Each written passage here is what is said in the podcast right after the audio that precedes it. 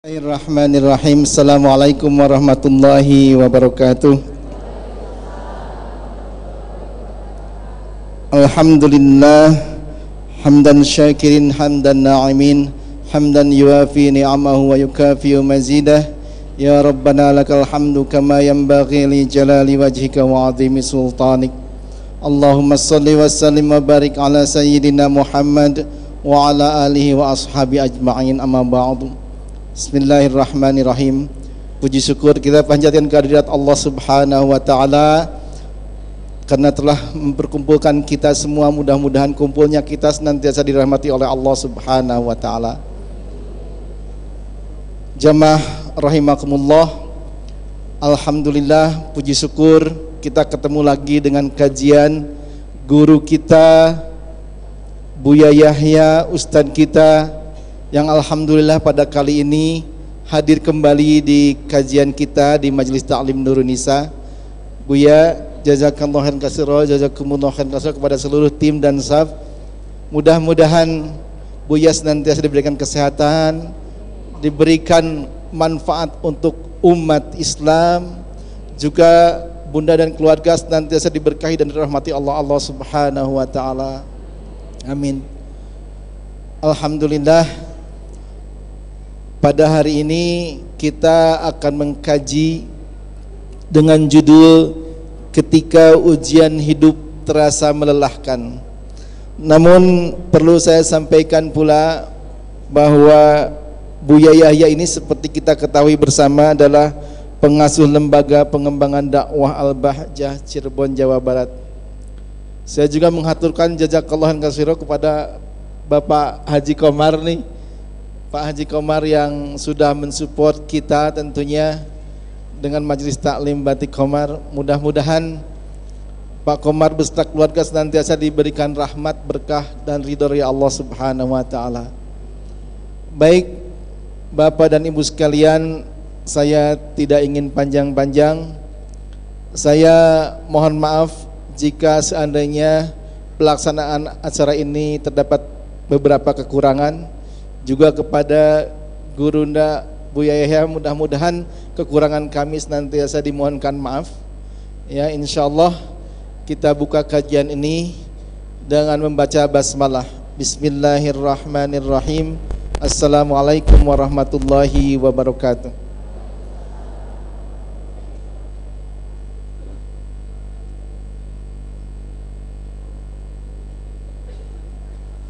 Eh, Ibu-ibu uh, Bapak-bapak sekalian, mohon maaf handphone di silent dan bagi yang melakukan foto atau video blitznya atau cahayanya jangan diaktifkan.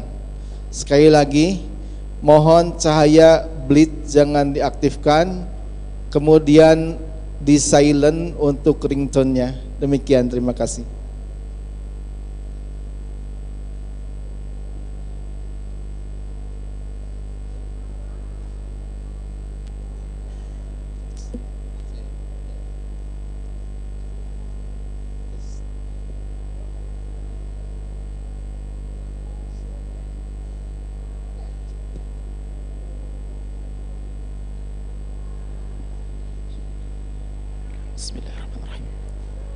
Assalamualaikum warahmatullahi wabarakatuh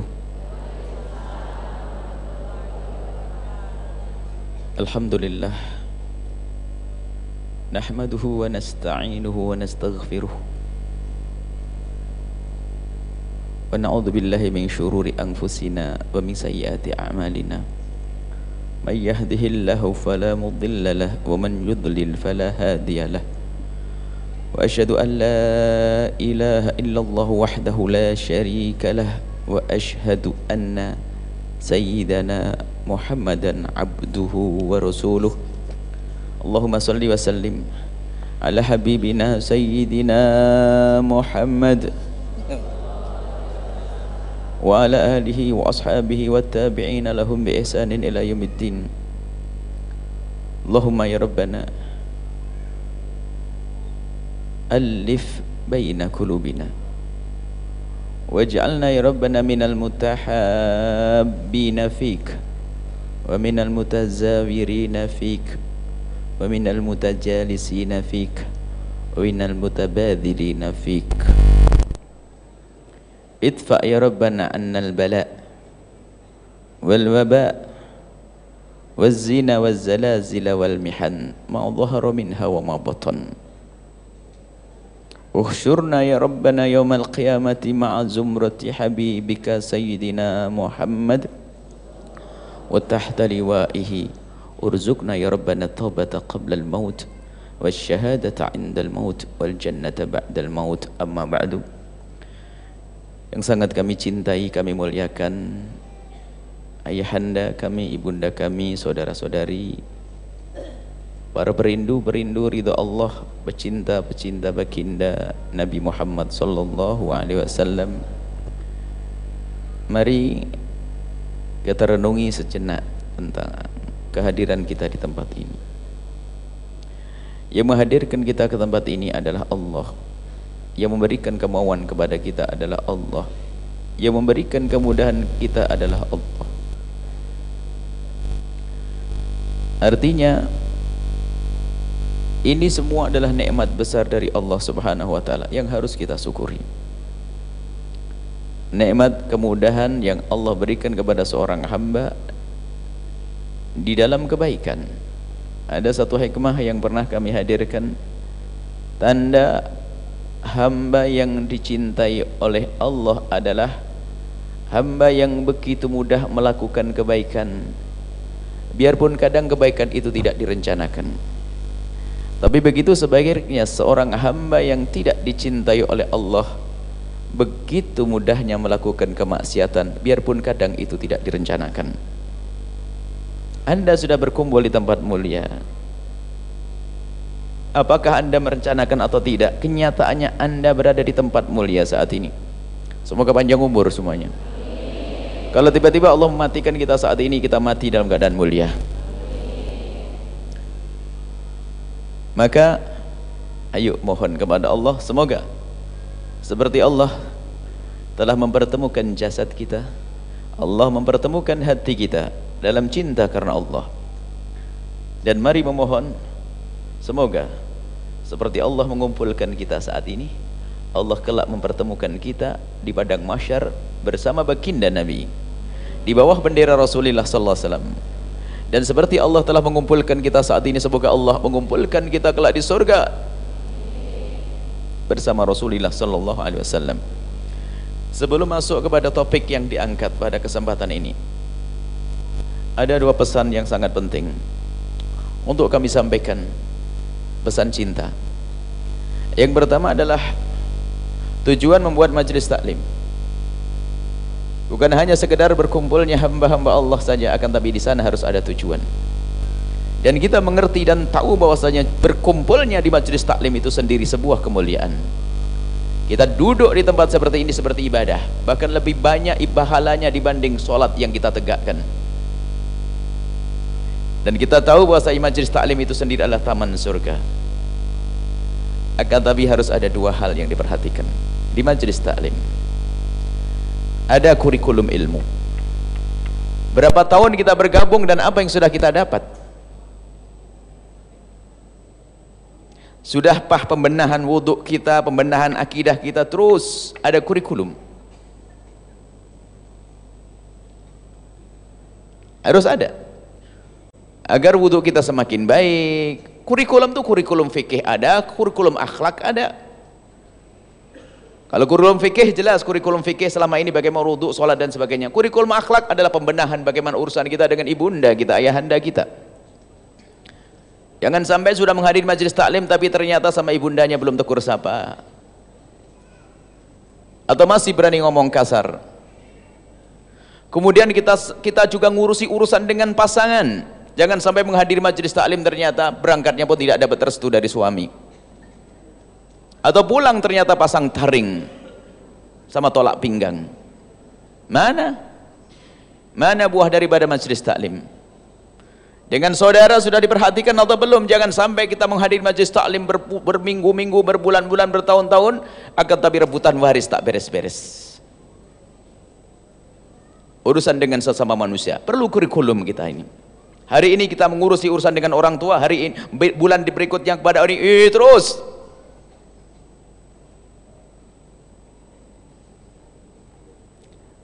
kemudian urusan dengan pembantu. Banyak. Bagaimana dengan pembantu kita? Siapa yang paling mulia di antara kita? Pembantu atau saya? Belum tentu.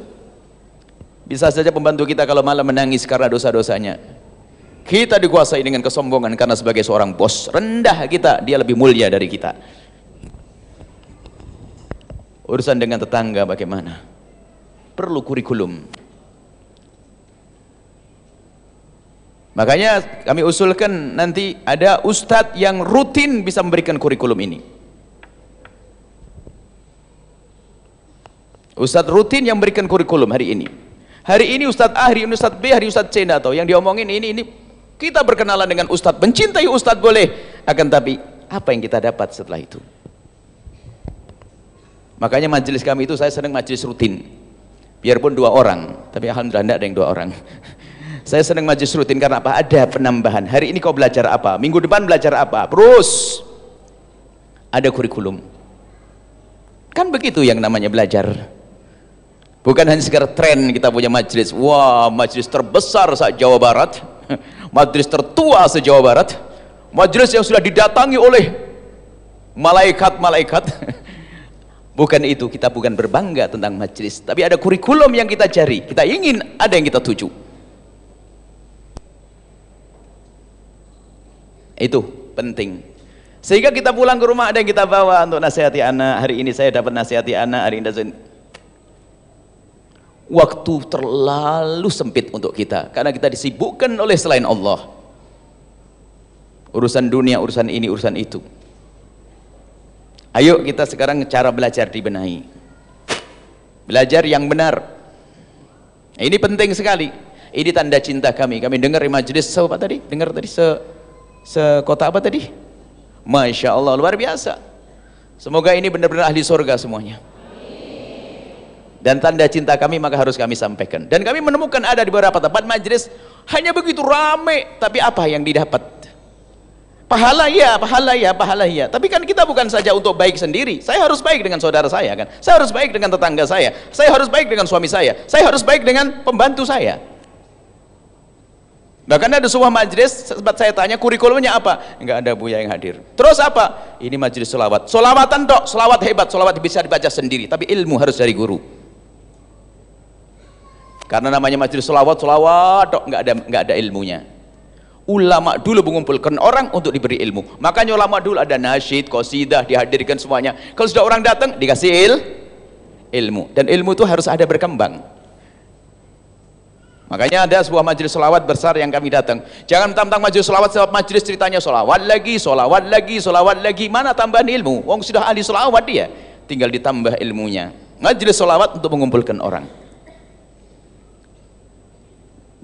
Kenapa harus seperti itu?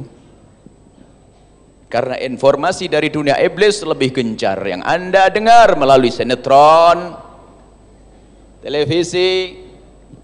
Langsung televisinya saja pakai kurikulum, bagaimana pengajiannya? Tidak, ini kan aneh. Itu ketinggalan satu sinetron saja kebingungan itu. Bukan inilah, ini ibu ini soleha semuanya. Saya tidak ngomong ibu ini. bagaimana belajar nggak pakai hayan makanya kami himbau harus ada ustadz tetap jangan hanya sekedar misalnya ustadz fulan ustadz fulan ustadz fulan ustadz fulan dari Amerika besok besok dari Jepang besok dari ini. Kita perlu apa yang datang mungkin kita. Kemudian penampak pemantapan akidah. Akidah jangan sampai akidah diporak-porandakan. Oleh informasi. Informasi kita ini luar biasa ini. Kadang-kadang kalau bicara tentang informasi kami berharap ya Allah seandainya internet kau putus alangkah indahnya ya Allah. Biarpun YouTube-nya Buya Yahya juga hilang saya nggak apa-apa. Ini gara-gara dunia informasi ini media sosial ini Masya Allah. Baik selesai ya masalah majelis taklim harus seperti itu. Maka kami tetap menghimbau kalau ibu punya majelis yang kecil-kecil di kampung tapi ternyata ustadznya yang ikhlas ngajal kitab Safinatun Najah akidatul awam tekuni itu karena itu kurikulum biarpun kelihatannya nggak sebesar yang selama ini ada datangi. Yang hadir enam orang lebih konsentrasi dengan enam orang. Tapi kurikulum pembenahan wudhu'mu pembenahan akidahmu kan ngaji bukan berbangga. Ngaji ada yang dituju itu Allah. Ada ilmu yang kita dapat. Di musola musola ibu itu loh ya. Ini kan gabungan kan? Kan ada majelis kecil di kampungnya kan? Lah itu penekanan ada safinatun najah kecil. Bab wudu sampai selesai. Ini diselesaikan berapa kali pertemuan? Mungkin satu tahun sudah selesai. Kemudian berikutnya akidah akhlak. Makanya kalau kita punya cis rutin itu tujuh itu kurikulum untuk urusan dengan manusia. Urusan dengan ibu suami istri. Kalau ibu pengen bisa mencari bolehlah. Kalau orang tua satu kurikulum satu pertemuan. Hidup indah dengan berbakti pada orang tua. Kemudian suami istri membangun keindahan rumah tangga. Kemudian silaturahmi adalah uh, hidup indah dengan berbagi, dalam berbagi waris. Itu ada kurikulum 1 2 3 4 5 sehingga ada ada ada ada ada ada ilmu yang dikumpulkan. Sehingga dia membuat pembenahan. Selesai. Pesan yang kedua. Tadi zaman media sosial. Nabi pernah mengancam Nabi pernah mengingatkan la tahasadu wala tanajashu wala tabaghadu wala tadabaru wala yabi' ba'dukum ala bai'i ba'din wa kunu ibadallahi ikhwana al muslimu akhul muslim la yadlimuhu wa la yahkiruhu wa la yakhduluhu at-taqwa hahuna hadis panjang. Nabi melarang jangan kau saling menghasut hasud. Ini akan dibahas secara khusus. Mukaddimah aja ini mukaddimah. Nanti masalah musibah. Sebab hasud juga musibah besar. Kalau di dalam hati seorang hamba dikuasai hasud hasud ada dalam semua orang. Akan tapi kepandaian orang dalam menyembunyikan dan memerangilah itulah berjaya. Ada benih hasud ada ada. Karena hasud itu nempel bersama adanya hawa nafsu kita hasud juga ada di situ. Maka kemenangan kita di saat memerangi. Hasud kalau lihat tetangganya berhasil, hmm, sakit hati. Lihat tetangganya beli mobil, hmm, nasib buruk tuh manusia. Tapi kalau orang hidup dengan cinta, lihat tetangganya beli mobil, ikut senang, nggak keluar duit. Tetangganya bangun rumah, oh bangun rumah, masya Allah bangga, nggak keluar duit. Enak bener tuh orang baik hati. Tapi itu si hati busuk, sakit terus setiap saat. Naudzubillah. Tahasadu hasud wala tanajasu tanajus itu begini bu. Untuk nipu orang lain dalam jual beli misalnya ada orang buka toko jualan harganya itu misalnya 10 ribu. Ini ada yang pura-pura datang membeli harganya 15 ribu. Biar orang lain tertipu. Padahal yang beli temannya sendiri nggak beli beneran. Wah beli beli beli beli. Akhirnya orang yang baru wah orang pada beli. Akhirnya ikut ikut tertipu. Maknanya apa? Isyarat dalam berbisnis harus benar-benar jujur. Jangan menipu jangan berbohong. Kemudian kita lanjutkan singkat wala tabaghadu. Nah ini akan penekanan kami di sini. Wala tabaghadu jangan engkau membuat sesuatu yang menjadikan orang saling membenci saling bermusuhan. Sampai di sini saja sudah luar biasa. Panjang ini kisah. Wala tabaghadu wala tadabaru tabaghadu sama tadabur sama tabaghud. Tadabur. Saling berbelakang membelakangi. Artinya apa? Jangan kau membuat satu jangan kau mengucapkan satu kalimat atau melakukan satu pekerjaan yang menjadi sebab orang saling benci dan saling berpaling. Tidak mau mencintai. Sampai walaya bi' ba'dukum ala bi'i ba'din. Kalau sudah ada orang jual beli sudah selesai jangan kau ganggu. Jangan kau batalkan. Jangan membeli ini. Jangan jangan beli itu kemahalan. Sini aja belinya. Sudah jadi Ya Yayasan begitu. Berapa belinya harganya? Tujuh ribu. Ah tujuh ribu. Saya jual enam ribu. Jual ke saya. Beli ke saya aja. Wah ini ngerusak. Nah, ini ada model begini. Kuna ibadallahi ikhwana. Jadilah engkau hamba Allah yang saling bersaudara. Al muslimu akhul muslim. Seorang muslim dengan muslim yang lainnya bersaudara. La yah la yadlimuhu tidak boleh saling berbuat zalim. Wa la yahkiruhu tidak boleh merendahkan wala yakhdhuluhu tidak boleh meremehkannya kemudian lanjutannya at-taqwa hahuna Nabi mengatakan takwa itu di dalam hati di dalam hati bukan action. Zahir bukan tapi at-taqwa hauna dari pancaran hati yang saling mencintai, yang saling menghargai, yang saling menghormati, yang saling rindu untuk membantu at-taqwa hauna. Baik itu hadis panjang. Itu ternyata itu hadis tentang urusan dengan sama manusia. Baik, saya masuk nasihat yang kedua saya masuk dalam urusan media sosial dan keadaan negeri ini. Sebentar lagi kita pemilihan presiden, kemarin pemilihan gubernur, sebelumnya bupati, sebelumnya lagi ketua, pemilihan ketua R, R, R, RT. Setiap hari kita terancam kepada permusuhan. Permusuhan. Kita sering kemudian lihat di media sosial, teman-teman caci maki. Ini anak Pak Haji, ini Pak Haji, ini mungkin Ustadz Ustadz caci maki. Kenapa hidup kita dengan caci maki? Siapa yang ngajari caci maki? Hentikan caci maki. Kalaupun berbeda pilihan, hendaknya kita tetap membangun cinta. Kalau kakek anda meninggal dunia, yang datang Pak Prabowo atau Pak Jokowi? Tetangga yang datang kan? Lah kok musuhan sama tetangga ini gimana? Ayo. Kalau anak anda sakit yang datang siapa? Pak Prabowo atau Pak Jokowi? tetangga sama saudara. Lah kok musuhan gara-gara Pak Prabowo sama Pak Jokowi? Lah kok anda musuhan ini? Bagaimana ini anda ini? Berakal atau enggak ini? Wah kejem banget omongan Buya ini. Kita perlu bangun cinta. Beda pilihan tapi jangan sampai kita bermusuhan. Berjanji mulai hari ini anda jangan mengucapkan kalimat yang mencaci orang muslim. Dan jangan gunakan cemari anda mengetik untuk membuat permusuhan komentar-komentar sudahlah. Jangan biasakan komentar sudah diam kalau dia orang nggak benar jelek ah, doain semoga Allah beri hidayah ampuni. Selesai. Kita perlu. Kita perlu menjaga amal kita jangan habis kita dengan komentar yang jelek. Kalimat yang anda ucapkan sekali bisa saja tersebar. Dan ingat jadilah anda juru damai. Innamal mu'minuna ikhwatun. Anda itu bersaudara. Lalu menjadilah engkau juru damai. Fa aslihu baina akhwaikum. Kalaupun ada orang bertikai hendaknya kau jadi juru damai. Ini malah jadi qatat fatan. Uh, apa namanya pemecah belah. Ada orang menjadi juru fitnah. Naudzubillah. Wa kalau anda jadi juru damai maka Allah akan berikan kedamaian di dalam diri anda.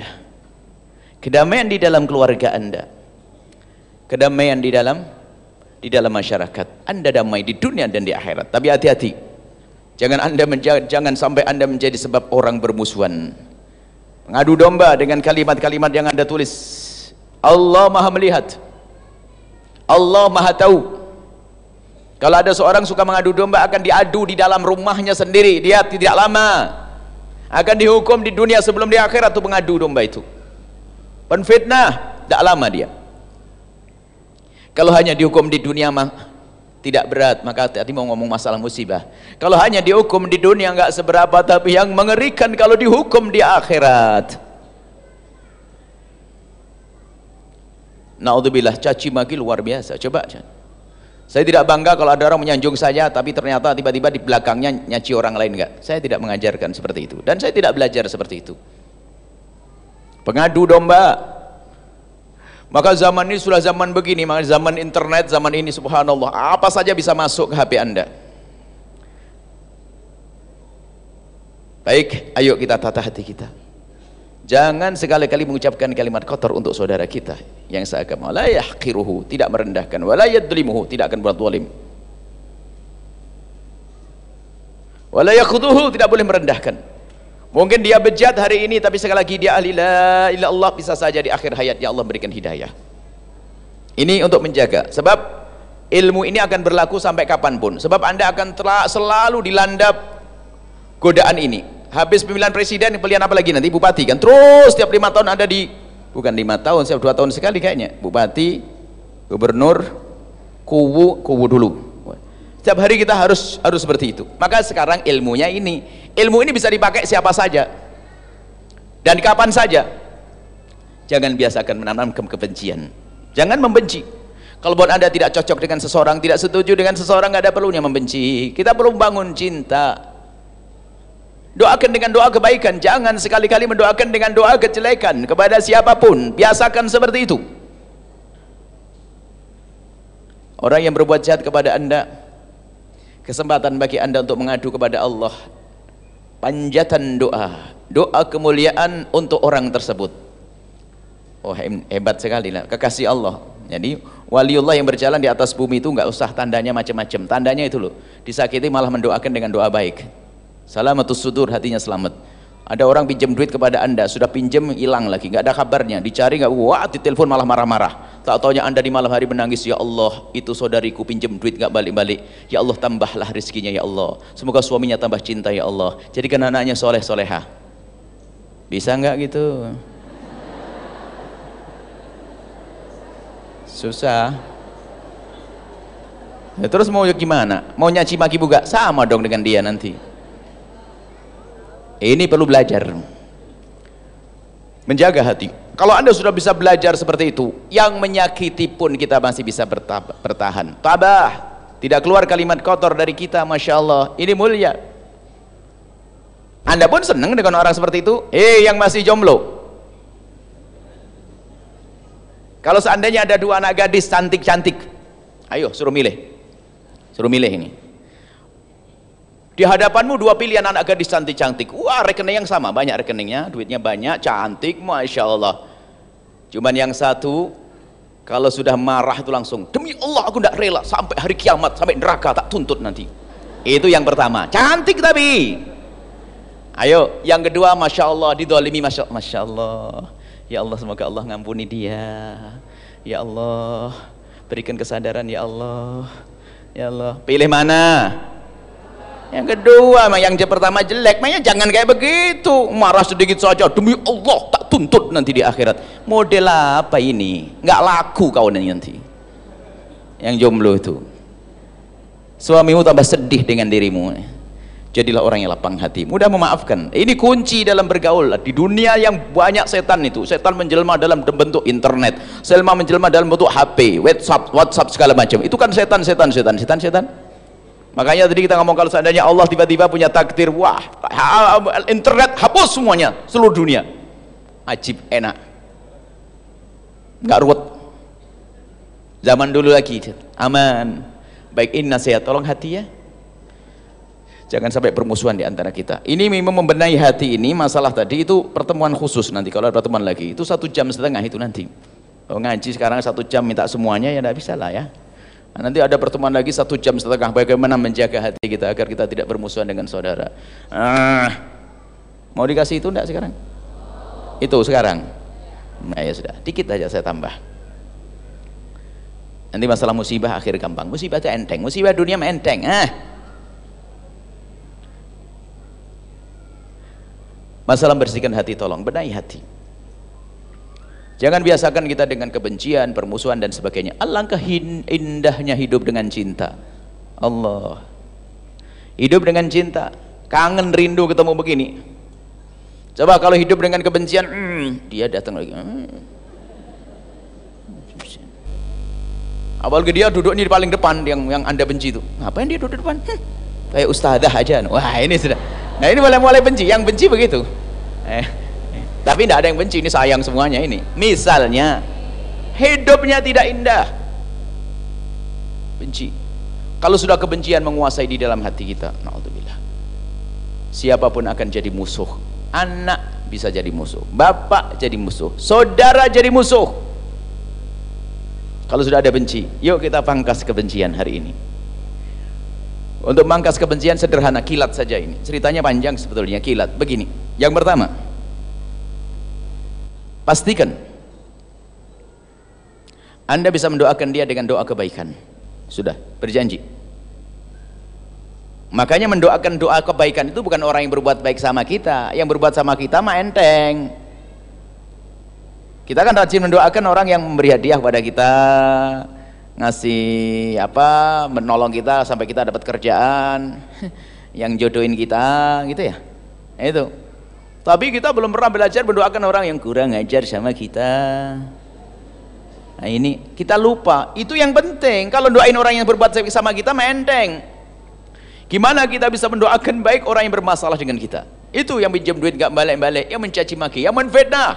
Masya Allah. Yang menfitnah kita, mencaci kita, mengolok kita. Bagaimana kita bisa mendoakan? bayangin aja pahitnya itu loh orang ibu-ibu pinjam duit kepada anda katanya hari kemarin dikirim duitnya. Nggak dikirim nggak telepon lagi. Anda datang ke rumahnya katanya pergi. Rupanya sandalnya masih ada. Sudah itu kelihatan kepalanya lagi. Sudah anda mergoi dari belakang. Lihat dari belakang pas rupanya dia ke belakang lagi ngitung duit lagi. Hmm. sudah begitu melengos lalu berkata ngapain kamu ke sini enak nggak? Nggak enak. Bisa anda anda doain? Ya Allah semoga rezekinya banyak. Suaminya tambah cinta ya Allah rizkinya banyak suaminya tambah cinta anaknya soleh soleh bisa enggak?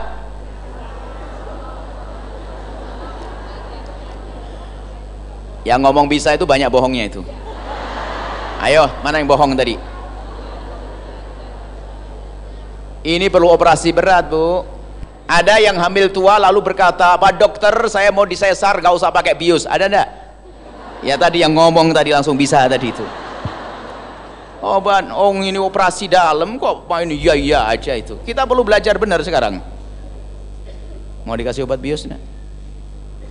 mau membersihkan hati? Operasi.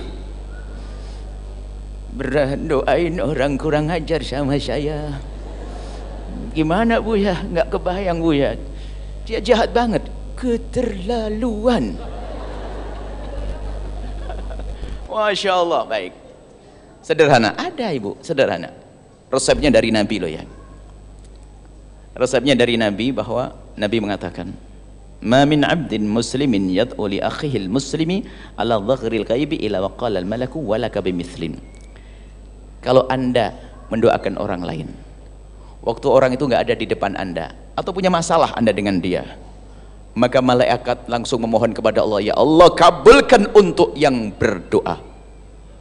Maka kata ulama-ulama, doa yang sangat mudah dikabul itu adalah doa untuk orang-orang yang tidak ada di hadapan Anda atau Anda mendoakan untuk orang yang kurang ajar sama Anda, malah malaikat mendoakan Anda dapat duluan. Mau nggak?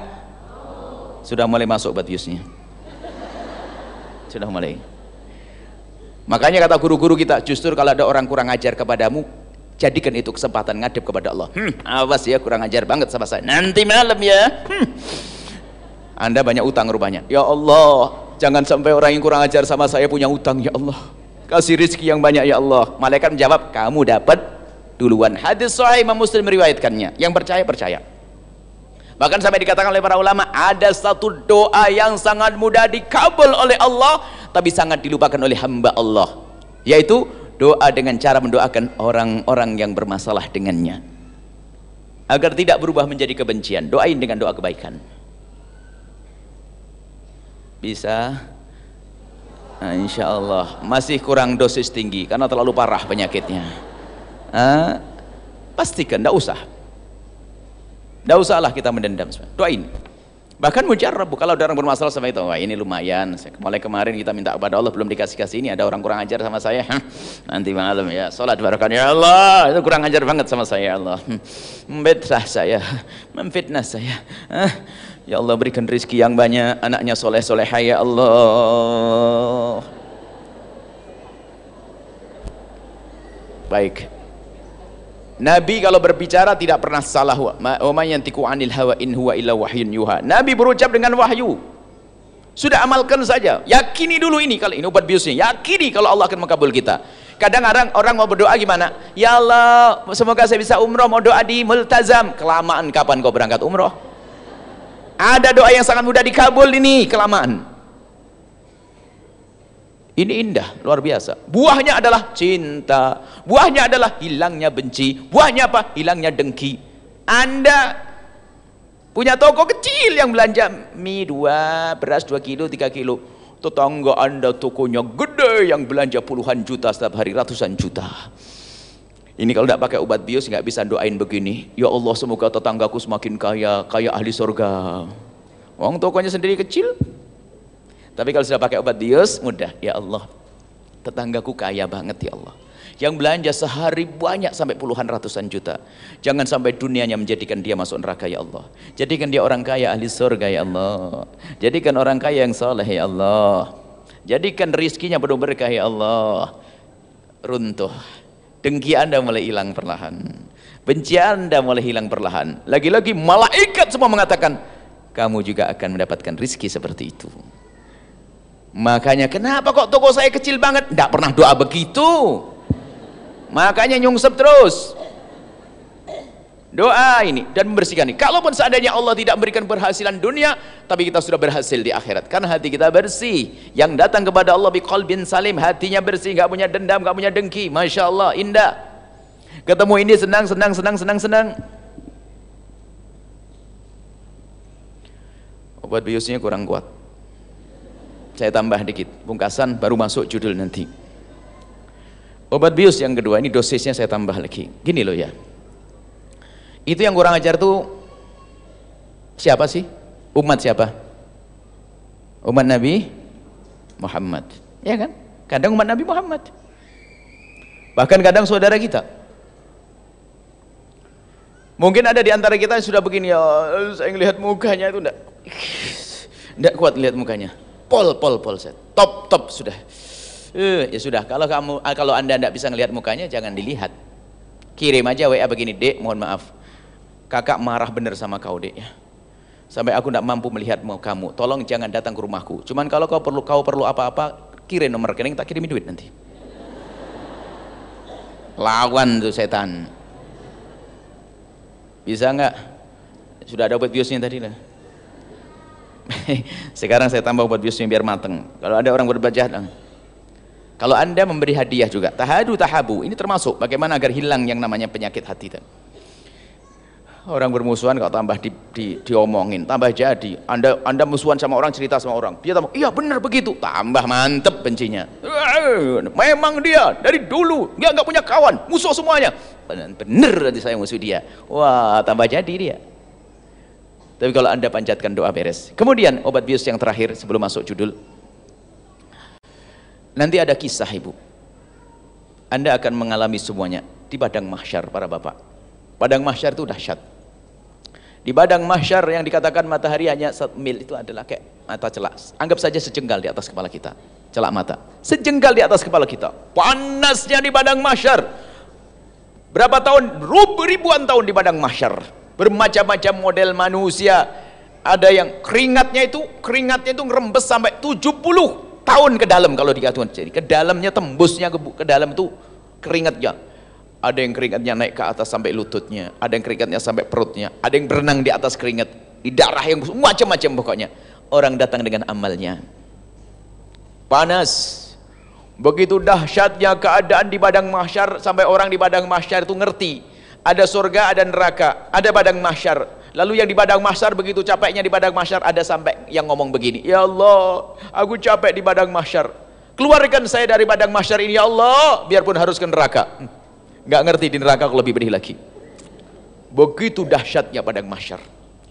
Nggak ada warung nggak ada ini. Haus haus terus. Muqaddimah siksa di neraka bagi orang yang tidak beriman. Cuma ada beberapa kelompok manusia di antaranya. Ada sekelompok manusia yang dipanggil oleh Allah dan semoga anda mendengarnya. Dan tidak semua mendengar seruan ini. Allah menyeru eh dalam hadis Imam Abu Hurairah beriatkan hadis Qudsi sahih. Ainal nabi jalali Allah memanggil Mana hamba-hambaku yang hidup di dunia enggak nyimpan dendam dan dengki? Yang hidup dengan cinta mana Yang di dunia seperti anda ahli mahabbah, ahli cinta Langsung mendengar Kami ya Allah. Tapi yang di dalamnya ada benci, dengki tidak mendengar. Dan yang mendengar seruan Allah ini Tiba-tiba langsung bersama kelompoknya berkumpul. Setelah berkumpul ini orang-orang yang ahli mahabbah ainal mutahabbu nabi jalali? Allah menyeru mana orang yang hidup di dunia dengan cinta tanpa ada benci dan tidak menanamkan kebencian tidak menfitnah berkumpullah orang itu al yauma udhilluhum yauma la dhilla illa dhilli Allah berfirman hari ini akan aku beri perlindungan yang tidak ada lagi perlindungan kecuali dariku Seketika itu, seketika itu anda setelah berkumpul karena anda ahli mahabbah. Amin. Setelah anda berkumpul Allah beri payung. Mana matahari yang katanya menyengat itu? Hilang semuanya. Kemudian setelah itu digiring ke telaga Nabi. Setelah digiring ke telaga Nabi semua minum dari air telaga tersebut. Dan siapa pun yang minum air telaga itu tidak akan haus selama-lamanya. Kemudian setelah itu apa? Disuruh meluncur menuju surga pergi kau rombongan ini ke surga bagaimana cara meluncurnya ke surga yang padang mahsyar bagi pendosa-pendosa butuh waktu puluhan ribu tahun tapi bagi orang yang hidupnya dengan cinta saling memaafkan itu melewati padang mahsyar digambarkan oleh Nabi ma bainadh dhuhri wal asri seperti antara waktu duhur dengan asar meluncur seperti kilat. Langsung menuju sur surga. Itu adalah anda. Amin. kemudian kami merenung. Kalau sudah begitu kisahnya masa saya akan menuntut kalau orang berbuat salah, jangan-jangan saya ditinggal. Ya Allah, itu kurang ajar sama saya. Yang lain rombongannya masuk surga, saya masih ngurusi urusan saya. Ini telah menyakiti saya. Itu mengambil duit saya. Saya ketinggalan rombongan ahli surga. Maka mulai detik itu saya sampaikan dengan diri saya sendiri. Kalau ada orang buat bermasalah denganmu maafkan. Sampai hari saya maafkan. Yang nyakiti saya, nyaci maki saya, ngolok saya, eh, saya maafkan. Biar saya tidak ketinggalan di rombongan, rombongan di padang masyar. Mau ketinggalan bu? Itu mau dimaafkan dia? Mohon maaf. Menuntut di dunia itu sah. Maksudnya begini kalau dia mengambil hak kita ada urusan dengan mahkamah kita menuntut sah tapi jangan sampai benci. Kalau ternyata gagal kita mengambil hak kita kita doakan semoga Allah mengampuni dia. Doainnya semoga Allah memberikan kesadaran. Menuntut ya hak kita mengambil hak kita hak kita hak kita tapi tidak boleh dengan kebencian. Nah, sudah begitu sudahlah tidak usah tidak usah nyimpan dendam nanti, capek. Apalagi berkata, sampai tak tuntut nanti di akhirat. Ketinggalan. Mau nuntut di akhirat. Ketinggalan rombongan kemuliaan. Ini tambahan obat Yus. Tinggal sisa saya impusnya ini. Sudah mulai reda ya? Mulai. Maafin dia. Maafin. Yakin. Mantan suami maafin. Mantan istri maafin. Kadang-kadang bermusuhan sama mantan suami yang hancurkan anak, ya enggak? Ini yang yang begitu. Jadi macam-macam ya. Yang tetangga maafin. Maafin selesai ya. Apalagi sama-sama satu majlis. Masa satu majlis lirik-lirian? Hmm, gelang pakai. Majlis saya pakai gelang gede-gede. Hmm, tasnya ganti-ganti. Hmm, ini hadir majlis kok lirik-lirikan. Ini model apa itu? Ini mahli surga amin. Kemudian beginilah anggap saja gini loh. Kalau marahnya anda kepada seseorang bungkas gini. Kalau doa gini aja lah. Kalau anda doa susah-susah Allah kurang ajar banget saya. Saya ngelihat mukanya nek nek nek nek nek. Ya Allah, doanya gini ya. Doanya guyon tapi beneran ya. Ya Allah, saya dengan dia itu sudah tidak kuat ya Allah. Ngelihat mukanya nggak kuat. Tapi saya mohon ya Allah, masukkan dia ke surga ya Allah. Cuman surgamu kan luas. Saya di atas, dia di bawah ya Allah. Ayo. Saya tidak ngelihat dia. Kalau masih nggak bisa berarti Anda bukan ahli surga. Wong Nabi Muhammad setiap hari nangisi umatnya agar masuk surga. Kok anda doain masuk neraka ini model apa anda ini? Gitu loh. Sudah selesai ya obat biusnya? Kalau masih belum belum mempan ini, sudah. Berarti anda kronis. Selesai ya? Ayo doain. Kalau anda tidak cocok dengan seseorang, doain dengan doa kebah jangan ngetik nih. Ini adalah mukaddimah keindahan insyaallah. Jangan sampai kita punya permusuhan. Kalau hidup saling mencintai indah. Hari ini pun kita menyelesaikan urusan waris. Nggak beres-beres urusan ini ya. Naudzubillah. Neraka neraka dicari? Kadang-kadang yang paling jahat itu yang paling senang ibadah. Wah yang paling rebut waris sedang umrah. Lah ini masuk neraka lewat Mekah itu namanya. Wah rajin ngadain ke kemuliaan tapi urusan dengan saudaranya nggak beres. Itu ditipu sama syekh setan. Selesai sekarang masuk bab musibah. Ada satu hadis Nabi SAW singkat karena kalau musibah dunia mah enteng. Kalau anda tidak pengen diuji oleh Allah masuk surga, di surga nggak ada lagi uji ujian. Mau masuk surga? Mati dulu. Nggak bisa kalau mati dulu. Mau mati sekarang? Belum panjang umur, sehat. Berapa? 100 tahun? Kurang? 110? oh, ini beneran loh nawarinya ini. Mau 100, 100. Baik, kita akan mati semuanya. Kita akan mati semuanya. Baik, di dunia ini tempatnya musibah, tempatnya ujian. Cuman cara pandang kita terhadap ujian. Ada satu hadis Nabi, hadis Nabi ini, ajaban. Nabi bersabda, mengherankan li amril mu'mini urusannya orang beriman Orang beriman itu urusannya mengherankan. an inna amrahu kullahu khair. Sesungguhnya urusan orang beriman itu semuanya baik gak ada jeleknya. In asabathu sarra kalau mendapatkan karunia nikmat syakar dia bersyukur dapat apa? Pahala. Ya enggak? Wa in dharra kalau dapat musibah sabar. Dia sabar dapat pahala wala yakunu dzalika li ahadin illa limu'minin Enggak ada yang demikian itu kecuali untuk orang yang beriman. Maknanya begini. Tidak ada musibah yang Allah timpakan kepada seorang yang beriman kecuali karena tiga hal. Anda fahami makna ini. Yang pertama karena Allah ingin menghapus dosa. Masya Allah. Allah itu sayang. Allah melihat hambaku. Aku sayang dengan hambaku yang satu ini. Maka dalam hadis lain disebutkan, Inna Allah idha habba abdan ibtalah. Kalau Allah mencintai seorang hamba diuji. Karena mau diangkat derajatnya. Mau dibersihkan dosanya. Masalah membersihkan dosa itu gini. Dosa itu ngeri ya. Jangan ngentengin dosa. Ah, enggak apa-apa masuk neraka sebentar. Jangan ngomong sebentar. Semenit enggak, sedetik enggak. Jangan sombong dan neraka. Percikan api neraka itu kalau jatuh ke bumi akan hangus ini bumi.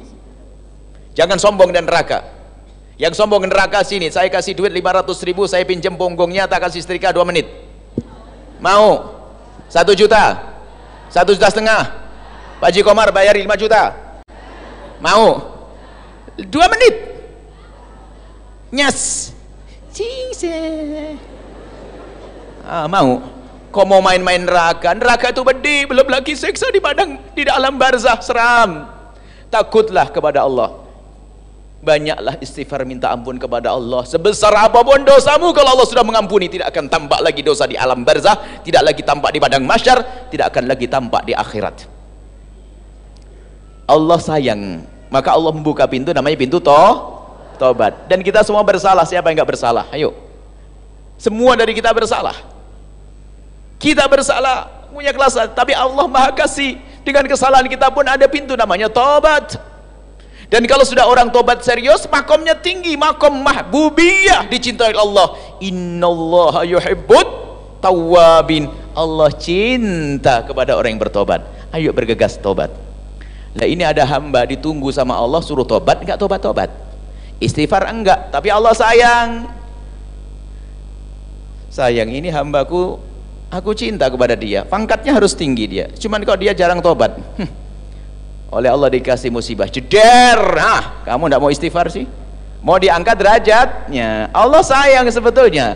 Mau diletakkan di tingkat tinggi cuman dia jarang istighfar, jarang minta am ampun maka musibah yang Allah berikan kepada ahli iman ini yang pertama untuk membersihkan dosa kalau ini saja sudah cukup sehingga dosa kita tidak akan tampak lagi di alam barzah yang kedua untuk pengangkatan derajat surganya naik lagi Allah semoga Allah mengangkat derajat kita tanpa dengan musibah. Dengan amal yang baik. Musibah kalau ditimbakan harus kita yakini akan diangkat derajat. Kalau bukan diangkat derajat akan Allah tabungkan pahala. Orang sabar pahalanya biwari hisab. Nggak ada hitungannya sampai kaget. Jadi kagetnya begini. Ada kaget yang boleh anda minta kayak gitu ada kaget nggak boleh anda minta. Kaget yang pertama begini. Ada orang nanti yang mendapatkan sakit sakit sakit musibah musibah sakit apa waktu di surga itu kaget. Ya Allah ini pahala apa ya Allah? Lalu dijawab itu pahala sakitmu sebulan waktu itu. Banyak banget ya Allah. Iya. Ya Allah kalau tahu begitu aku pengen sakit seumur hidup saya. Jangan minta ya. Ini yang nggak boleh diminta. Jangan sombong. Kalau di dunia minta yang baik bah. Baik. Jangan minta so, ya Allah berikan saya ujian biar ujian biar saya pakai tinggi. Nggak usah ngomong itu kalau ngomong yang bah baik Nabi Yunus Nabi Yusuf aja waktu asijnu ahabbu ilayya waktu ngomong penjara lebih aku senangi ya Allah. Akhirnya masuk penjara. Coba ngomong yang lain kan diberi yang lain. Makanya kalau anda itu doa itu jangan ngawur. Misalnya duitnya banyak nggak punya anak. Ya Allah duit banyak daripada duit banyak nggak punya anak mending nggak punya duit lalu punya anak. Hm, dikasih anak bener duitnya nggak ada nyesel nanti. Kadang-kadang kita doa sama Allah setengah marah kalau doa kepada Allah jangan pakai marah ya. Misalnya dikasih duit belum dikasih anak, tinggal doa begini, Ya Allah engkau maha kuasa telah memberikan, engkau maha kuasa, seperti engkau kuasa memberiku rezeki, sungguh engkau maha kuasa memberi ah, anak, itu jangan marah-marah kalau minta kepada Allah. Ya Allah saya lama tidak nikah nikah sudah yang penting sama laki-laki jelek juga nggak apa-apa. Dikasih beneran kan minta yang baik baik tadi kisah di sorga nggak boleh ditiru minta di dunia nggak boleh. Ya Allah timbangkan ke saya musibah jangan. Minta jauhkan dari musibah bukankah Allah mengajarkan doa Rabbana atina fid dunya hasanah di dunia baik? Ada lagi anda boleh niru ini. Nanti ada orang di sorga kaget. Ya Allah ini pahala apa? Ini pahala infakmu uang receh waktu itu di majlis ya Allah banyak banget. Iya. Ya Allah kalau tahu begini hartaku akan aku infakkan semuanya. Ini boleh ditiru sekarang. Yang tadi nggak boleh. Ayo. Ini boleh. Karena betul nyesel. Orang yang berinfak itu nyeselnya bukan nyesel sakit. Ya Allah kenapa kok hanya sebegitu aku membantunya. Itu nyesel. Kenapa aku tinggal di dunia? Kenapa tidak aku bawa ke akhirat? Akan ada penyesalan. Tapi penyesalan bukan penyesalan orang di neraka tidak. Kenapa aku hanya memberikan satu juta? Kenapa hanya aku memberikan lima juta? Nanti kisah di akhirat baik kembali ke musibah. Jadi musibah yang Allah timpakan kepada seorang hamba itu untuk mengangkat derajat. Atau untuk memberikan beri pahala atau pengampunan dosa.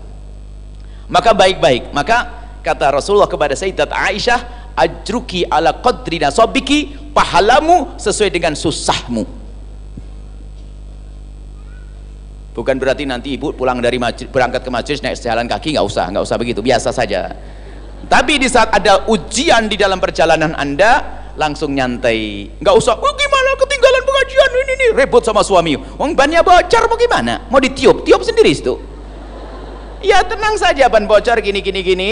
Langsung sadar tetap sama suami cubit-cubitan. Bang Allah yang membuat kembos tapi insya Allah pahala tetap ngalir. Itu. Apalagi capek keringetan suami. Sambungkan. Cerit kasih tahu sama suami. Suami kata Rasulullah kepada Siti Aisyah semakin kau capek semakin dapat pahala gede. Ya neng nanti tak gendong sekalian kau. Gitu pasti jadi capek itu dapat pahala. Jadi yakini begitu semakin susit perjalanan nggak usah ngedumel macet, macet memang bisa langsung kebuka gara-gara ada marah-marah? Macet. Allah pengajian kok capek banget nih. Allah macet lagi ada gangguan lagi. Wah capek. Tapi ya Allah ajruki ala qadri nasabiki pahalamu sesuai dengan susahmu artinya kesusahan yang Allah berikan kepada manusia ini adalah untuk pengangkatan derajat untuk menambah pahala Nah ini perlu yang ditata hati untuk sabar. Kalau kita yakin kepada Allah. Di dunia itu sebentar sekali. Sangat singkat. Alhamdulillah puji syukur kepada Allah kita berjuang itu dalam waktu yang pendek. Untuk menggapai keindahan yang tidak berbatas. Umat terdahulu berjuang 950 tahun bu. Lihat itu saja ketemu dia lagi ini 950 tahun umatnya Nabi Nuh. Kita berjuang tidak lama. Umat Nabi Muhammad 63 ke atas 100 deh, 120 tapi untuk apa? Untuk kebahagiaan yang panjang dan tidak berbatas. Tidak ada akhirnya. Ini kalau kita tertimpa musibah. Musibah itu macam-macam. Sampai kata Nabi, jika ada duri yang menyangkut di kakimu itu ada hitungannya di hadapan Allah. Akan tapi harus dengan kesabaran. Kalau ada duri ya sudah langsung dicopot saja selesai. Masya Allah. Enggak usah. Siapa naruh duri di sini? Hah, hah. Capek. Lega lapang hati, mudah memaafkan, indah. Baik. Kemudian lihat masalah musibah. Jadi begitu. Musibah itu akan mengangkat derajat orang beriman. Tapi bagi orang yang tidak punya iman, musibah yang Allah timpakan itu adalah mukaddimah hukuman di akhirat nanti. Bukan pengangkatan pengangkatan derajat, bukan pengampunan dosa karena dia tidak punya iman. Maka kata Nabi tadi, bagi ahli iman itu baik-baik saja. Ketimbang musibah di dunia, ternyata diganti oleh Allah kebaikan di akhirat. Maka dari itulah ini kalau anda memandang musibah kepada orang lain beda pandangan di saat kita memandang musibah untuk kita. Karena ada tiga kemungkinan tadi. Tolonglah kalau ada ketimpa, orang lain ketimpa musibah jangan bilang wah ini karena banyak dosa kamu. Jangan gitu wah Palu banyak dosa. Jogja banyak dosa. Anda merendahkan. Sakit dibegitukan orang. Akan tapi hibur hatinya wahai saudaraku di Palu tidak ada musibah yang menimpamu kecuali karena Allah akan mengangkat derajatmu. Yang telah meninggal gimana? Bisa saja dia dikencet bumi, kemudian kena air, ketabrak ini, rasakan sakit, bersama itu juga akan diampuni, dihabiskan dosanya. Hibur begitu. Jangan bilang, "Wah, karena banyak dosa, maksiat semuanya." Eh, ketahuilah, kalau orang Palu digoncang oleh gempa gara-gara maksiat, Bandung pun harus kena gempa. Karena di Bandung ada maksiat. Ada enggak? Ada. Bilang enggak ada maksiat, ayo. Ada maka sampaikan ke mereka Allah ingin mengangkat derajatmu. Tapi kalau menemukan musibah pada kita bolehlah kita berkata karena dosa-dosamu matamu internetmu macam-macam. Hmm. sekarang ketimbang musibah ngamuk. Ya Allah kena musibah lagi. Dosa apa yang aku lakukan sampai kena musibah begini? Dosa apa yang aku lakukan? Sudah banyak dosa nggak sadar lagi. Putus asa namanya bunuh di neraka. Bunuh diri itu ada. Kalau memang dia masih ahli iman akan selamat. Tapi kalau bersama bunuh dirinya hilang imannya di neraka selama-lamanya. Dia hanya karena capek urusan langsung bunuh diri, bunuh diri. Ini ahli iman model apa itu? Naudzubillah. Ahli iman nggak bisa seperti itu. Dia tahu Allah, kenal Allah. Tidak ada musibah, ujian yang ditimpakan kepadanya kecuali karena Allah ingin mengampuni dosanya atau mengangkat derajatnya atau Allah akan menimbunkan pahala yang besar nanti di akhirat. Jadi jalan hidup. Kalau anda mengalami hidup yang melelahkan ingat Siti Aisyah waktu ngadu ke Rasulullah dijawab pahalamu sesuai dengan cerih payahmu semakin capek semakin besar pahalamu. Semakin capek semakin besar pahalamu. Tapi capek jangan dicari. Artinya jika Allah menghadapkan dirimu dalam kecapean hadapi dengan Allah. Dengan rindu kepada Allah. Rindu pahala dari Allah. Baik inilah mungkin sekelumit ya. Capek urusan ekonomi capek urusan ekonomi capek urusan macam-macam pekerjaan capek urusan suami istri. Itu adalah ujian. Bahkan begini loh ya. Dikatakan bahwasanya kalau Allah mengujimu dengan sebuah ujian itu kalau engkau adalah ahli iman sebetulnya Allah ingin menyapamu agar kau panggil dia. Tidak sakit, tidak pernah bilang Allah, Allah, gara-gara sakit, Allah, Allah itu tidak pernah datang ke kiai kecuali gara-gara ditempeleng sama suaminya baru datang ke kiai itu. Masa datang ke kiai nunggu ditempeleng suaminya? Ini bu ya saya tempeleng suami saya. Mulai kapan tempeleng? Baru sekarang. Kemarin. Nggak apa-apa. Di saat nggak apa-apa kalau tak datang ke kiai. Kalian ditempeleng datang ke kiai. Lumayan. Jadi hmm, datang ke kiai nunggu ditempeleng dulu. Mau gitu? Enggak kan? Datang ke tempat mulia jangan nunggu di diuji jangan nunggu sakit jangan nunggu musibah jangan datanglah kepada Allah Allah sudah beres insya Allah. Cukup insya Allah. Ada tanya jawab mungkin. Jadi jangan menganggap sebuah beban. Di dunia semua adalah beban. Kalau anda tidak pengen capek nanti di akhirat. nggak ada capek di surga nanti. Amin. Sekarang tuh apa sih yang susah? Nggak punya anak susah, ya enggak? Katanya. Kalian punya anak, ada susahnya enggak? Anaknya sakit susah enggak? Lah kok susah katanya? Nggak punya anak katanya susah. Baik, hei yang punya anak waktu anakmu sakit. Lah kok susah? Nah, sama susah, begitulah hidup di dunia itu tidak ada yang tidak susah, susah, susah.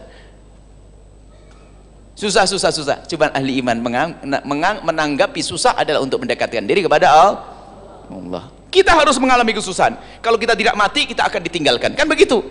Ya. Kita pasti kalau tidak kita yang mati atau kita ditinggal ma mati. Ditinggal mati su susah. Ayo, pasti kita ditinggal mati seseorang. Pasti kita. Ya tadi ya. Pasti ditinggal mati seseorang. Orang yang sakit susah saat itu, tapi ingat, bagi ahli iman, kesusahan yang Allah berikan untuk apa? Untuk diangkat derajat, derajatnya. Sudah, kunci itu selesai. Ah, dapat rezeki lagi. Sehingga sampai para orang tua dulu, kalau kalau ketimpa musibah langsung khusnudon pada ceder, aduh kesandung. Ya Allah sayang mau diganti rezeki yang banyak. Gitu aja. Waduh gelas pecah rezeki banyak. Jangan bilang, loh Pak, pagi-pagi gelas pecah. Jangan-jangan anak kita di kos-kosan sakit. Nah ini suudan pada Allah. Ah, pernah gitu kan? Tidak boleh husnudan pada Allah, jeder, gelas pecah. Hmm. Karena ingat, Allah tidak akan mengambil kecuali akan diganti. Gitu aja. Ini suudon. Mata Wah, duit hilang. Salah. Damat banyak ris, rezeki. Gitu aja. Sama Allah suudon terus ini. Ada tradisi di masyarakat kita kalau ada apa-apa langsung, ya Allah, nasi busuk, Pak. Jangan-jangan coba telepon anaknya sakit. Sakit beneran. Kok perasaan buruk kok? Kalau ada nasi busuk, Pak Alhamdulillah pagi ini kita akan masak nasi berbaru. Jadi nggak makan nasi nginep gitu aja. Jatahnya ayam biar gak gemuk ayamnya nanti kita sembelih enak gitu. Ya Allah nasi busuk, jangan-jangan anak sakit. Ini kan percayaan-percayaan seudon pada Allah. Kalau ditimpakan musibah kepada kita langsung husnudon kepada Allah karena Allah akan memberiku sesuatu yang besar. Sakit ya Allah anakku sakit, sakit. Allah akan berikan sesuatu yang besar. Yakin, yakin, yakin. Kalau tidak di dunia di akhirat. Wallahu alam bishawab.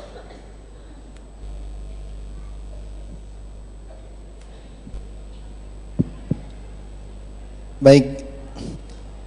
Alhamdulillah materi Buya begitu luar biasa. Mudah-mudahan menginspirasi kita agar memperbaiki kehidupan kita, perilaku kita dalam kehidupan sehari-hari. Baik bunda-bunda, sesi selanjutnya adalah tanya jawab. Untuk yang mau bertanya silahkan dikirim ke via WhatsApp atau langsung dikirim ke panitia di depan. Alhamdulillah di sini sudah masuk tujuh pertanyaan Bu ya. Yang pertama, Assalamualaikum Bu ya, maaf izin bertanya. Bagaimana hukumnya kalau suami yang sering sekali berlaku memukul dan berkata kasar serta mengungkit apa yang sudah diberikan dan menghina. Seringkali kalau marah tidak bertegur sapa beberapa minggu bahkan bulan. Padahal setiap dia punya salah yang mem saya memaafkan. Menerima memaafkan menerima terus dan terus. Sekarang saya enggak kuat lagi minta berpisah, tapi dia tidak mau menceraikan. Saya berpikir daripada hidup bersama takut tidak berkah, mungkin berpisah akan lebih baik. Bagaimana menurut Buya apa yang seharusnya saya lakukan? Saya istikharah dan tahajud rutin. Barangkali dari Buya saya mendapatkan petunjuk Sebelumnya saya haturkan jazakallah yang kasih Terima kasih Buya. Wassalamualaikum. Assalamualaikum. Yang bertanya berarti ibu-ibu ya? Berarti nasihatnya untuk ibu-ibu dulu. Yang bertanya dinasihati dulu. Jangan-jangan yang salah dia bukan sua, suami. Jadi begini loh ya. Kalau ada, karena suaminya nggak datang, kalau suami datang kan enak. Siapa yang salah ketahuan. Karena suaminya nggak datang dan ibu yang yang tanya maka saya cek dulu. Jangan-jangan yang salah istrinya bukan sua, suami kita bisa tanya mulai kapan dia kasar empat tahun tidak pernah kasar kok Buya nah lah kok setelah empat tahun jadi kasar kenapa bisa jadi seorang istrinya itu yang bikin masalah istrinya lelet lupaan hmm, misalnya suami itu sebenarnya nggak gampang marah-marah bener sih. Cuman gara-gara pesennya nggak pernah didengar mama telepon ma ini sepatu papa tuh di luar tuh tolong dimasukin ya nanti kena hujan. Iya pak. Giliran suaminya pulang sepatunya kena hujan. Diam diangkat sendiri dibersihin sendiri. Besok seminggu lagi ada lagi pesan. Ma itu baju besok buat rapat ma ya. Jangan sampai lupa itu di luar takut kehujanan. Iya pak. Pulang? Kehujanan lagi lupa nggak diangkat. Ma mama lupa ya. Sudah kan pesen sudah pesen tadi. Pertama diem. Yang kedua mulai negur. Kan sudah pesen.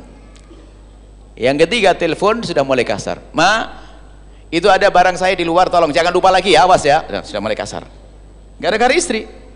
Istri yang bebel. Akhirnya sudah begituin masih juga lupa. Akhirnya apa maunya gimana sih? Ah. Ah.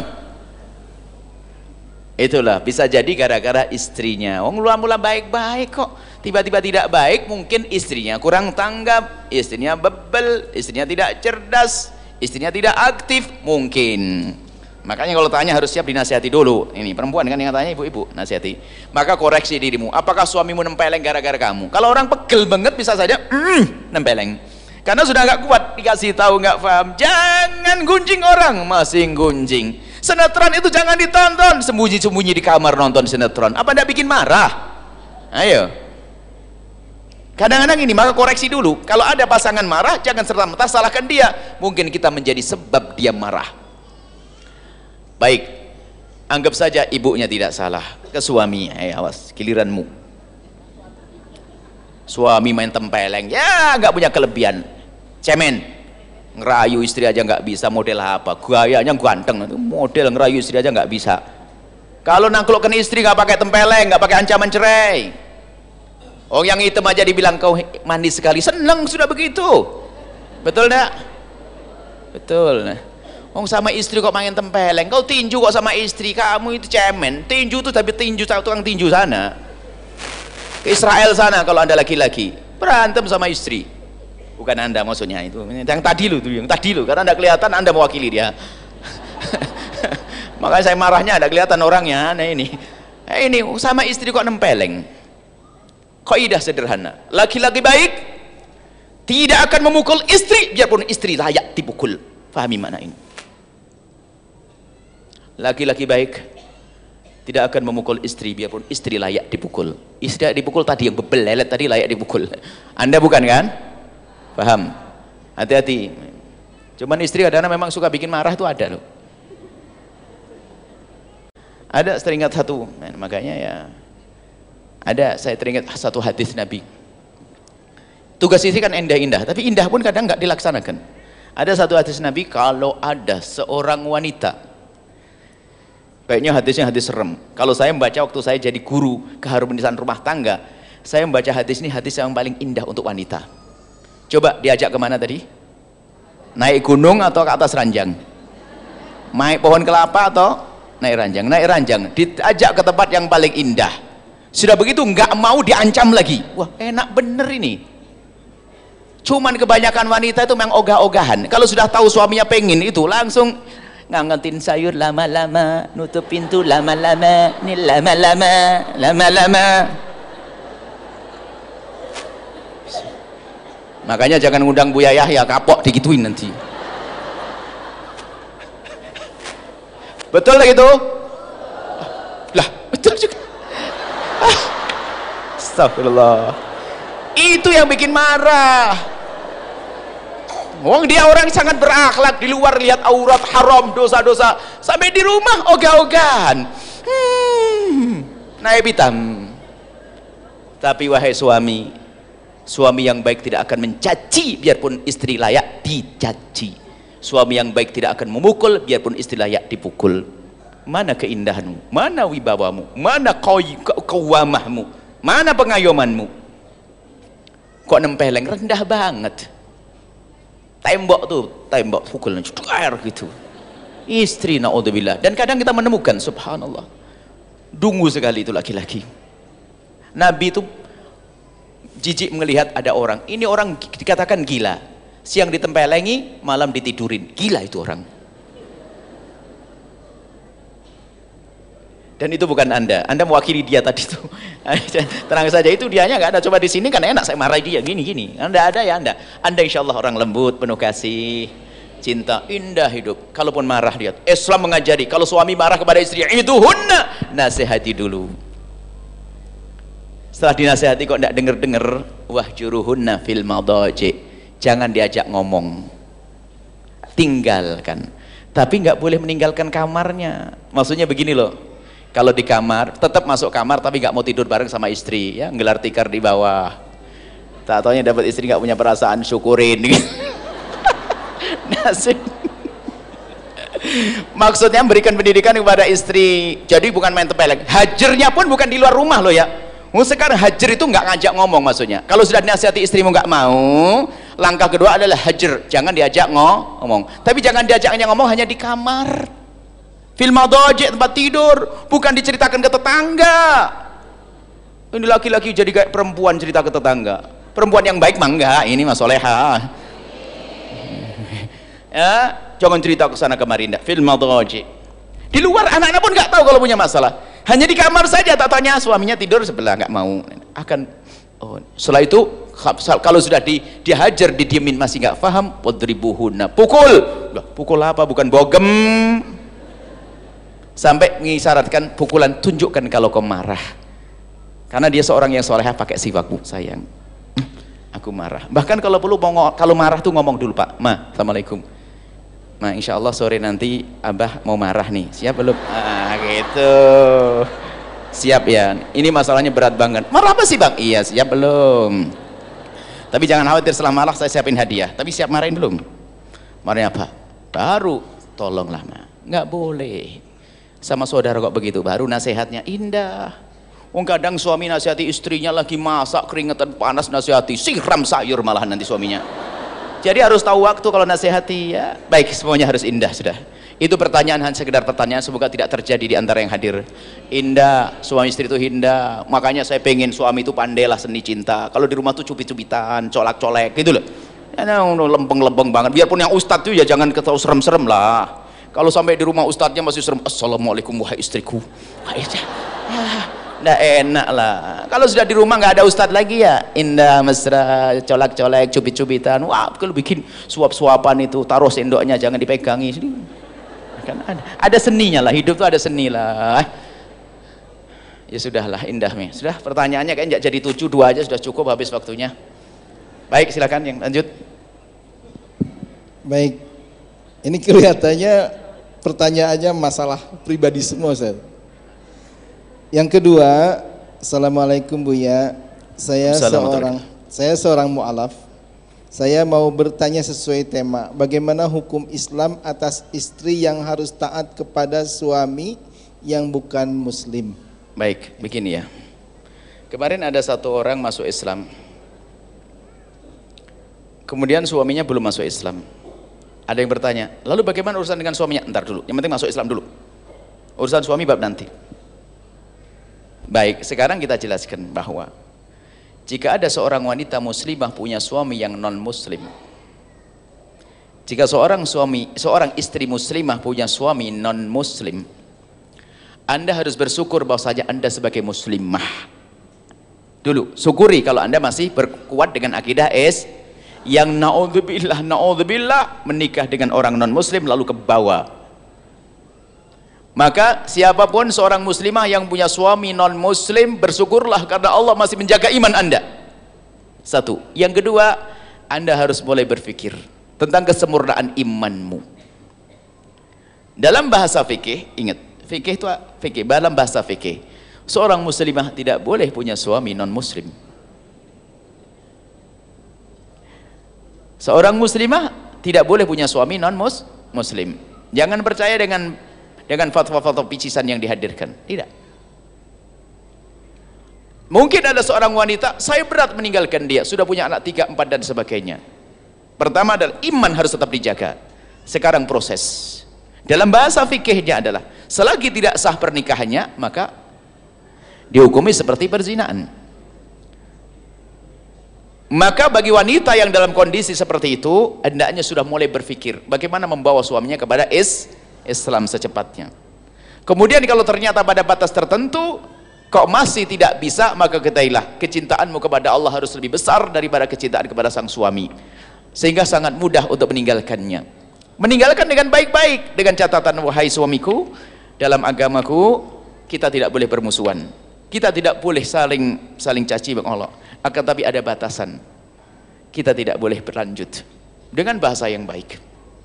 Kalau dia punya cinta tambahkan. Kalau kau mencintaiku wahai suamiku kalau nggak bisa aku tinggalkan kenapa kau tidak sambung cinta kepadaku kepada Allah? Kesimpulannya dalam bahasa fikihnya adalah seorang wanita tidak boleh di bawah naungan seorang non muslim dan tidak sah pernikahannya apa pun bentuknya. Maka akan dikatakan kalau per, perbuat apa uh, hubungannya ada dianggap seperti berzinaan. Tapi ingat anda pun tidak boleh serta-merta mencaci maki seorang wanita yang masih punya suami non muslim mungkin dia proses dalam rumah tangganya. Mungkin seorang wanitanya baru masuk Islam. Kemudian masih proses proses proses bisnisnya segala macam anak-anaknya segala macam tantangannya berat. Maka kalau nasihati nasihati tapi tidak perlu mencaci maki. Kamu tuh zina loh ya. Tidak usah ngomong begitu. Dia akan ngerti sendiri pada akhirnya. Wong dia orang insaf kok. Buktinya dia ahli iman mempertahankan imannya kok. Dia akan mengerti tapi nggak perlu dicaci maki dan zinanya zina memang secara hukum seperti itu. Akan tapi kita tidak ngerti apa yang terjadi di dalam rumah tangganya. Mungkin dia masih menjaga anaknya. Mungkin dia akan pelan-pelan agar anaknya cinta kepada dia sehingga dibawa ke Islam semuanya. Tapi yang jelas mungkin ada yang mu'alaf punya kasus semacam ini. Yang pertama harus anda syukuri anda sebagai ahli iman. Yang kedua hubungan itu adalah tidak sah. Hubungan itu tidak sah. Cuman nanti jika ada suami istri yang non muslim lalu masuk Islam pernikahan yang dulu dianggap tapi dilihat kalau istrinya masuk duluan kemudian suaminya nyusul dalam masa iddahnya pernikahan bisa dilanjut. Kalau ternyata suaminya masuk Islam setelah masa iddah masa iddah tiga kali suci kalau seorang wanita punya head kalau ternyata sang suami menyusulnya telat harus pakai akad nikah baru lagi. Adapun akad nikah sangat mudah. Insyaallah ya. Yang paling bertahankan iman dulu ya. Wallahu a'lam bissawab Baik, yang ketiga. Assalamualaikum Bu ya. Bagaimana caranya memberi nasihat kepada suami supaya tidak marah kalau disuruh sholat ke masjid? Baik, Masya Allah. Kini loh ya, wahai para istri, Anda harus bisa membedakan, eh para suami dulu kan ya, suami yang dianggap sana. Suami, kalau diajak kebaikan lah, harus harus patuh lah. Diajak kebaikan kepada Allah paling tidak gini loh kaidahnya. Siapa pun yang mengajak anda kepada kebaikan itu kalaupun anda belum bisa melakukan sambut dengan kalimat yang baik. Terima kasih. Kalau ada orang ngajak anda sholat ayo ke masjid yuk. Makasih Masya Allah terima kasih diingatkan. Kalimat itu penting. Istri. Istrinya bangunin untuk sholat di masjid maaf ya sayang. Makasih sayangku perhatian sama saya. Tapi abang belum bisa mungkin karena sakit karena apa? Tapi ucapkan kalimat terima kasih dulu kalau anda diajak kepada kebaikan. Kenapa? Kalau anda buru marah khawatir anda menolak kebaikan dan kebaikan akan dijauhkan oleh Allah selama-lamanya. Ucapkan terima kasih dulu makasih. Makasih yang diingetin. Satu. Kemudian wahai istri yang solehah anda harus bisa membedakan mana yang wajib dan mana yang sun sunnah. Kalau babnya sunnah itu juga ada caranya ya. Jangan ke sunnah keras-keras. Yang wajib pun juga ada caranya lembut. Anda itu jadi wanita itu jangan modelnya tok kayak masya Allah tapi nggak punya seni cinta. Seni bercinta itu penting. Kalau bangun ini suami ya jangan pakai buang-buang ya. Coba digigit kupingnya. Ah. Ya ada seninya lah banguninnya. Bangunin sholat, sholat, sholat, subuh, subuh, subuh. Ini kayak tukang ronda ada seni bu yang soleha. Seni gigit kupingnya. Atau masya Allah pokoknya ada sedih-sedihnya jadi dia tersanjung begitu. Begitu kan ibu kalau bangunin suami? Enggak. Kasihan bener nih orang. Jadi ada seni dari cinta itu. Seni membangunkan sholat. Bahkan Nabi kan pernah dalam kisah. Nabi itu kalau malam itu kalau membangunkan istrinya dipercikkan air. Ada orang mau mengamalkan sunnah langsung suaminya percikan air. Wah ditendang nanti membuat kesepakatan dulu bang yuk kita berlomba. Apa yang malam kita harus tahajud oke? Okay? oh iya harus. Siapa yang dulu dia yang berhak memercikkan air di mukanya. Ah, oke? Okay? siap? Setuju? Tapi sepakatannya jangan salaman ciuman dong kalau suami istri. Oke okay, oke okay, gitulah baru bangun wah berlomba siapa yang duluan? Percik lumayan. Nah, nah. Kan enak seni cinta. Oh bangun sholat kok kayak ngajak ke mana? Sholat sholat sholat ini orang ini. Laki-laki sholat di masjid gini nih. Padahal sholat di masjid adalah ada perbedaan di antara ulama. Khususnya madhab kita Imam Syafi'i. Menghimbau dengan keindahan ya.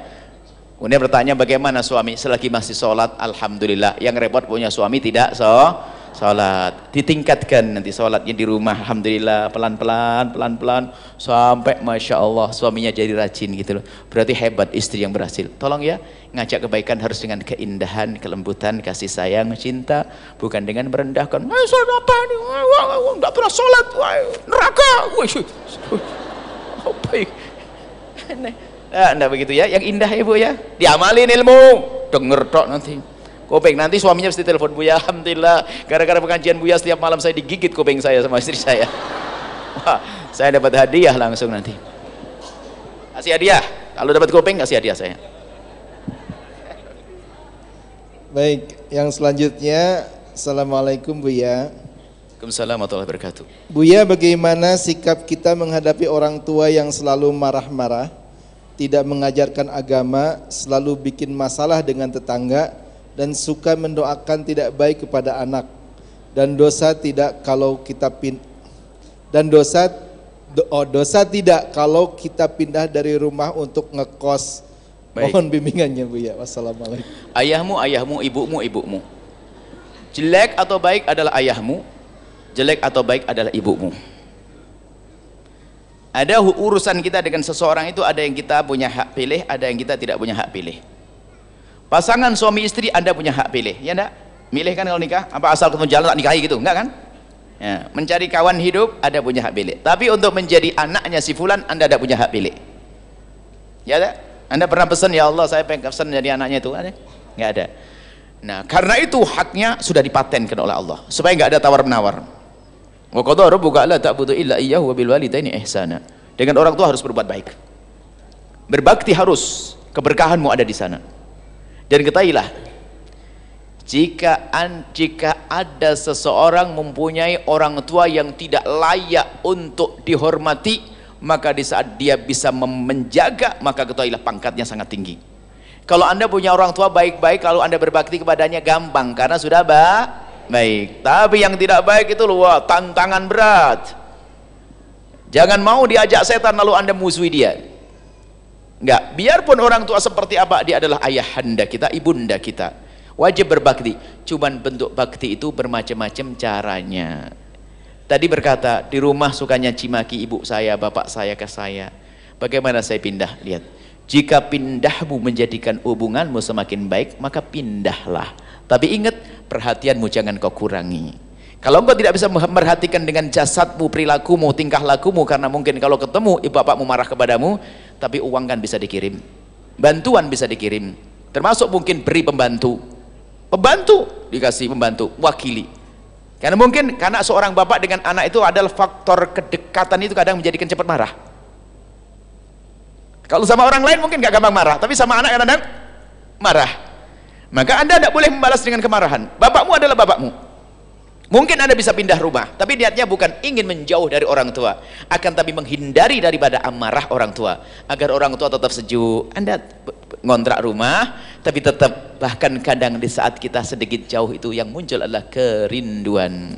Nah, ini jadi nggak apa-apa, tapi intinya satu, tujuanmu pindah bukan untuk lari, tujuanmu pindah adalah untuk menjaga, itu adalah bentuk bekti. Cara bekti itu seperti itu. Cara begitu bermacam-macam ada cara bekti memberi uang. Ada cara bekti ya menemani. Kadang menemani bekti kita karena dia membentuk memerlukan kita. Ada cara bekti justru malah menghindar. Karena orang tuanya kalau melihat kita marah terus marah terus maka langkah baiknya kalau kita sedikit menjauh. Tapi ingat harus dipantau perhatian terus. Bahkan kalau beliau sakit kita menjadi orang pertama yang menengoknya. Jangan dia yang disayangi bukan saya kok. Kalau sama saya suka marah-marah kok. Ya kakak saya yang biar saya kok. Enggak anda berlomba justru di saat orang tua Anda tidak baik kepada Anda, ternyata pintu surga dibuka lebar-lebar. Jika Anda bisa berbakti pada orang tua, wallahu alam bisawab. Baik, selanjutnya Assalamualaikum Bu ya. Sampai jam berapa? Baik, silakan. Silakan. De silakan masih ada. Di era sosmed seperti sekarang ini saya sering nonton acara kajian atau ceramahnya Buya Yahya dan ustadz-ustadz yang lainnya di YouTube Apakah mengikuti kajian lewat perantara sosmed tersebut syah menurut syariat dan apakah bisa dijadikan hujah Bu ya? Terima kasih. Wassalamualaikum warahmatullahi wabarakatuh. Mengikuti pengajian melalui sosial media asalkan benar gurunya itu sah. Cuman dalam hitungan bisnis itu ibaratnya Anda punya toko kecil. Tokonya pengen gede apa kecil? Kalau gede itu hadir ketemu. Itu toko gede ya belajar sambung ilmu itu ada nur. Jadi bertemu langsung ini talaki langsung. Kalau mesti sosial media itu ya alhamdulillah nyambung tapi ya kabelnya paling kecil lah. Cuman daripada nggak sambung sama sekali. Makanya manhaj talaki karena ada mahabbah ada macam-macam yang dibincangkan ada cinta yang dibangun dan sebagainya. Ini perlu bertemu namanya talaki makanya kami lebih rindu kalau anda itu daripada merindukan Buya Yahya yang hanya ketemu berapa bulan sekalipun tidak tentu. Hanya di Youtube. Kami lebih rindu kalau anda lebih mengagumi Ustadz kampung anda yang ngajari wudhu anda. Oh, ketemu saya aja jarang. Dari Youtube diedit itu. Saya terharu, terenyuh kalau ada seorang tidak menghargai ustadz kampungnya. Gara-gara ngelihat ustadz yang kelihatan televisi. Ya, ibu kenal televisi orang-orang itu. Ya ini salah mungkin nalok dari televisi dari YouTube itu tak lagi dengar ini. Dia guru dia begitu. Saya lebih senang kalau anda lebih terkagum dengan ustadz kampung anda. Ustadz di kampung anda yang ngajari wudhu anda yang ngajari sholat anda yang di saat kakek meninggal dia yang datang kadang kita dewasai kesombongan gara-gara apa sering ketemu ustadz terkenal. Iblisnya muncul sombong. Ustadz kampung jadi diremehkan. Ah, terkenal itu karena media. Setan pun bisa terkenal. Hati-hati. Media itu hanya membuat terkenal tapi untuk selamat tidak melalui media. Media itu yang menguasai adalah setan. Dari dulu sudah dikasih tahu oleh Allah taqrabah hadis syajarah. Mbah kita Nabi Adam. Hei Adam informasi. Hei Adam jangan dekat-dekat pohon ini informasi kan? Tak taunya dapat informasi dari iblis. Dia dunia informasinya lebih canggih. Ini pohon demi keabadianmu hai Adam. Oh gitu. Dimakanlah. Sampai hari ini pun dalam dunia informasi kita tetap kah? kalah. Sudah ya? Baik apa tadi? Yang bertanya kan sudah sambung asalkan satu. Gurunya benar. Guru benar itu adalah rekomendasi dari guru anda. Guru lokal anda memberikan rekomendasi. Dengarlah itu. Jangan liar sekarang itu kadang-kadang orang sombong dengan ustadz yang sesungguhnya lebih senang dengan kiai haji ustadz google wah ini paling seneng. Sama ustadz malah meremehkan. Karena dengan kiai haji ustadz google langsung pertanyaan rinci semuanya. Tak salah ini jawaban dari mana. Oh dari madhab syafi'i fatwanya bukan syafi'i. Dari akidah Ash'ari bukan Ash'ari karena apa? kiainya Ustadz Haji Gagal sama punya YouTube Ustadzah YouTube asal saja share share share share kami membuat YouTube dan sebagainya itu bagi orang yang sudah mengenal saya. Dan saya tidak mengajari belajar liar kok. Sehingga pengajian kita ada kurikulum ada kurikulum fikih kurikulum ini kurikulum barangkali ada orang yang memang kelas malasnya kelas tinggi yang pengen punya toko kecil tadi yang nggak bisa ngaji dia pemalas ya sudahlah depan internet bisa ngikuti pengajian kita bisa lengkap gitu loh. Hadir majelis terpenting YouTube itu adalah daripada nonton yang lainnya. Tapi gara-gara YouTube juga fitnah besar kan? Diadu Ustadz diadu ini. Saya ngomong begini dipotong ini diadu sama Ustadz ini. Saya sendiri kalau ketemunya peluk-pelukan kadang sama Ustadz ini. Cuman ini adalah fitnah ini. Ini potong begini berantem saya ini potong begini berantem. Makanya kadang sedih dengan YouTube itu. Padahal saya menyampaikan membuat video itu hanya untuk dakwah bagi orang yang sudah kenal dengan kami yang rindu kepada kami nggak bisa datang lah kalau nggak bisa datang karena uzur pahalanya sama tingkatnya tinggi kayak punya toko gede tadi tapi wong ke Cirebon juga bisa misalnya Pernah ke Cirebon ya? Belum, Alhamdulillah. Eh, visanya bisa, tak taunya kok tidak datang. Ada ustadznya datang, nggak mana datang. Ini, ini ya dapat Alhamdulillah sambung. Jadi belajar dari YouTube itu sama belajar dengan buku. Termasuk sambung sanatnya, sambung ilmunya. Dengan catatan gurunya benar. Pentingnya berguru itu bu. Pentingnya berguru itu. Kadang kita itu membaca itu faham. Tapi belum sadar hati tapi di saat ada seorang guru ngomong, itu tiba-tiba langsung sadar hati. Sama membacanya. Makanya dalam dunia tarbiyah itu pentingnya berguru. Dikisahkan pada zaman Nabi, penutup. Penutup ya.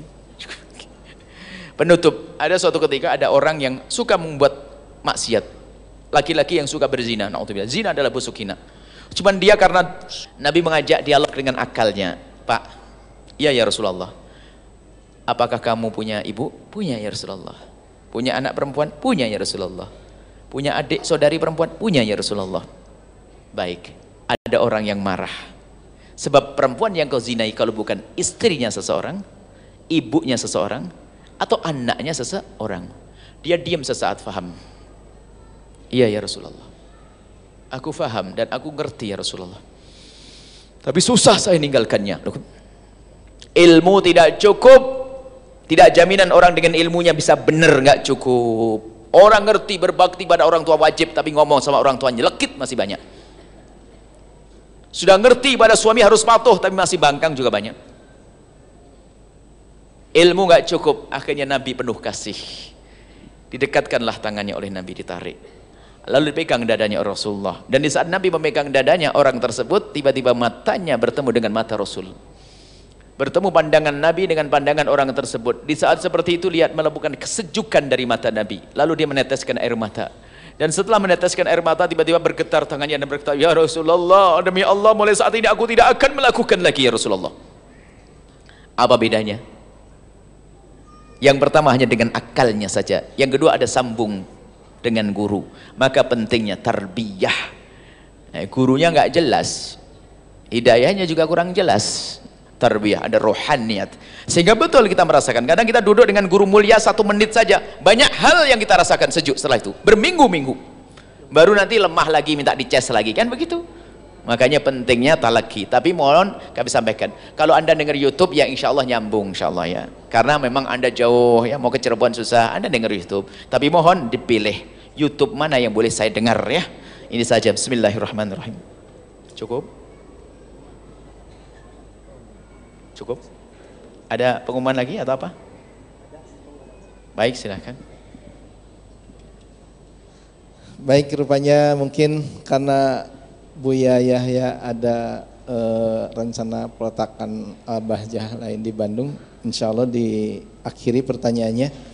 Namun ada beberapa informasi. Yang pertama, pengajian rutin bulanan Majelis Al-Bahjah Bandung malam ini bagi yang mau ikut Rabu 14 Safar 1440 Hijriah tanggal 24 Oktober di Masjid Raya Bandung, Masjid Alun-Alun ya.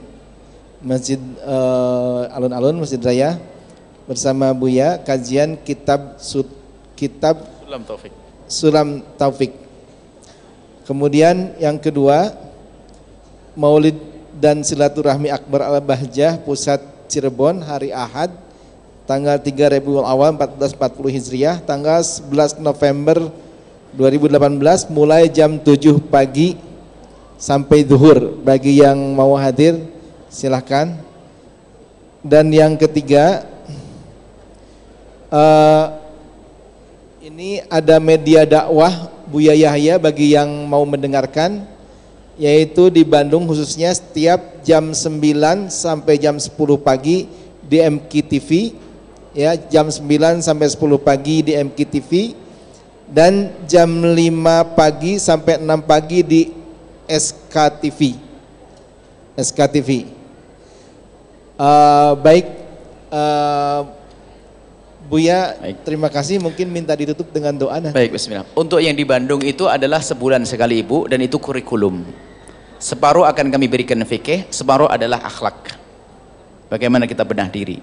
Tempatnya di alun-alun Bandung ya, Masjid Raya ya. Masjid Raya Bandung. Tanggalnya pokoknya setiap malam Kamis akhir bulan. Ukurannya kurang lebihnya seperti itu. Pekan keempat, malam Kamis itu kurikulum kita baca baca ibu sedikit kayak kitab Sulam Taufik itu kumpulan antara akidah akhlak tapi nanti ada mukaddimahnya seperti tadi baca kitabnya bil barokah agar sambung jadi ada kurikulum di sana jadi setiap pekan keempat pokoknya kayak malam ini setiap malam Kamis pekan keempat. Kemudian eh, jadi bukan kitab Sulam Taufik saja dan kita mencoba bagaimana cara membaca kitab. Bukan sekedar maknai begitu nanti agak gimana cara kita membaca kitab gitu loh yang benar. Kemudian setelah itu mohon didoakan Bu. Ada peletakan batu pertama sekarang pesantren Al-Bajah di daerah mana? Cicalengka. Cicalengka. Ya sudah halal lidahnya lidah dodol Bu. Lidah dodol. Jadi agak susah kalau pakai cici itu eh. Nanti kalau mau Jokerto Surabaya itu baru fasih saya. Baik kalau cici agak sah itu ada peresmian dan juga kami ajak semuanya. Anda harus punya punya program yang lain. Kalau anda punya program saya sering ketemu dengan anda. Program harus yuk kita buat pondok pesantren. Yuk membuat sekolahan Al-Bajah sekolahnya banyak bu. Pondoknya banyak. Ada di Batam. Batam ada tiga. Ada di Cianjur ada di Purbalingga ada di Blitar ada di Tulungagung ada di Majalengka ada di Pontianak ada di Cirebon ada sembilan tempat. Nah, ini. bagaimana caranya? Saya ajak semuanya. Yang mau bergabung ayo yang mau bergabung ayo. Jangan hanya sekedar ya ayo sisihkan harta sisihkan. Mungkin ada yang berkata sini Buya saya punya bangunan raksasa besar. Seperti di Majalengka kita dapat bangunan sudah jadi semuanya. Ada bangunan raksasa ini gimana Buya ayo kita buat sekolahan. Sekolah yang menghantarkan orang pada Allah. Sekolah umum boleh tapi harus ada agamanya. Semua program kita harus ada dakwahnya Kemudian ini adalah program. Ayah hari ini kalau ada yang gemes Bu ya saya punya tempat tinggal buat buat bodoh. Kalau santri Bu tidak usah mikir. Setiap tahun kita menolak santri banyak sekali. Jadi bisa langsung diisi nanti. Minta berapa? 100? 200 siswa yang punya bangunan 1000 nanti dikasih, dikasih. Karena banyak peminat orang untuk belajar agama. Sekarang luar biasa, peminatnya besar. Bukan di kalangan orang. Kalau dulu kan santri kayaknya kayaknya orang pelarat. Oh tidak, orang-orang yang berduit pun ternyata juga banyak karena orang berduit juga pengen masuk surga. Ada nggak? Wah iya sama. Kemudian ada lagi pengumuman malam hari Ahad Maulid Akbar tahunan. Jadi nanti di Al-Bahjah tanggal 3 Rabiul Awal atau 11 November. Saya saya sini berapa kali sudah, Bu? Berapa kali ke sini? Dua kali. Dua kali kan? Berarti Ibu punya utang dua. Nah, ya, tak tagih ini. Oh, suruh datang sekali aja keterlaluan. Saya sudah dua kali kalau Anda belum datang keterlaluan Anda ini. Ini tak tagih nih. Ayo. Ah, jadi Anda datang 3, 11 November atau 3 Februari pakai rombongan nanti. Pagi jam 7 sampai selesai. dan itu dari nasional pada datang dari mana-mana pada datang Anda bisa silaturahmi akbar di sana dan juga kalau ingin ke Cirebon seperti yang sudah pernah hadir itu ambil waktu Sabtu pagi atau Ahad pagi ada majelis juga rutinan setiap Sabtu pagi dan Ahad pagi. Kalau Sabtu tafsir Ahad hadis. Baik insyaallah. Bismillah. Alhamdulillah Rabbil Alamin. Allahumma salli ala Sayyidina Muhammad wa ala Sayyidina Muhammad. Irhamna wa la tu'adzibna. Wa ansurna wa la takhadhulna wa afina wa la tumridna. Wa akrimna wa la tuhinna wa athirna wa la tuthir alaina. Innaka ala kulli syai'in Allahumma ya Allah pandang kami dengan kasih sayang dan cinta darimu ya Allah. Kami mohon wahai dat pemberi cinta wahai dat pemberi kasih sayang kami mohon titipkan di hati kami cinta agar kami bisa mencintai sesama kami tanpa kebencian, tanpa dengki ya Allah. Ya Allah kami ingin hidup indah dengan cinta dan kasih sayang dengan sesama kami ya Allah. Sehingga kami tidak akan berbuat zalim, sehingga kami tidak akan menyakiti dengan lesan kami, sehingga kami tidak akan menyakiti dengan perilaku kami. Kami ingin hidup indah ya Allah. Ya Allah wahai dat pemberi keindahan dan kami mohon seperti Engkau pertemukan jasad kami saat ini, pertemukan hati kami dalam cinta karenamu dan seperti Engkau kumpulkan kami saat ini, kumpulkan kami kelak di surga bersama kekasihmu Nabi Muhammad. Ya Allah Allah wahidat yang maha kasih ya Allah. Kami datang ke sini mencari sesuatu. Kami mencari ridhamu berikan kepada kami keridoanmu. Dan berikan kepada kami ilmu yang manfaat. Ilmu yang menjadikan kami semakin khusyuk kepadamu ya Allah. Ilmu yang menjadikan kami semakin baik dengan sesama kami ya Allah. Ya Allah ampuni orang tua kami dan guru-guru kami. Berikan kasih sayangmu kepada mereka ya Allah. Ya Allah dan anak-anak kami mereka semua pandang dengan kasih sayangmu ya Allah. Di mana pun mereka berada engkau maha tahu keberadaan anak-anak kami ya Allah. Kami mohon berkat orang tua yang telah hadir di tempat mulia ini muliakan anak-anak itu ya Allah. Dan kami mohon ya Allah jika ada di antara orang tua yang hadir di sini mempunyai anak yang bejat jauh dari kemuliaan kami mohon berkat kehadiran orang tua ini ya Allah kembalikan anak itu ke jalan yang kau ya Allah Jangan sampai ada ya Allah hambamu ya Allah yang ada hubungannya dengan yang hadir di sini. Larut dalam kehinaan ya Allah ya Allah ya Allah kami mohon mohon yang sempit rezeki lapangkan dengan rezeki yang halal penuh berkah. Yang sakit sembuhkan. Yang punya hutang mudahkan kami dalam membayar hutang kami. Dan kami mohon wujudkan keindahan dalam rumah tangga kami. Suami istri yang saling mencintai karenamu ya Allah. Dengan anak yang soleh soleha yang dibanggakan oleh kekasihmu Nabi Muhammad yang belum menikah ya Allah jaga kehormatan kemuliaan mereka ya Allah. Buka pintu halal untuk mereka. Mudahkan mereka kelak untuk mendapatkan pasangan. Orang-orang mulia yang kau muliakan yang menjadi sebab mereka mulia di dunia dan di akhirat dengan keturunan yang soleh soleha yang dibanggakan kekasihmu Nabi Muhammad. Dan kami mohon ya Allah jauhkan kami dari sebab-sebab kehinaan ya Allah. Jauhkan kami dari meninggalkan solat. Jauhkan kami ya Allah dari minuman keras. Jauhkan kami dari judi. Jauhkan kami ya Allah dari zina yang busuk hina dan kau hinakan itu ya Allah Jauhkan kami dari zina. Jauhkan kami dari mukaddimah-mukaddimah zina.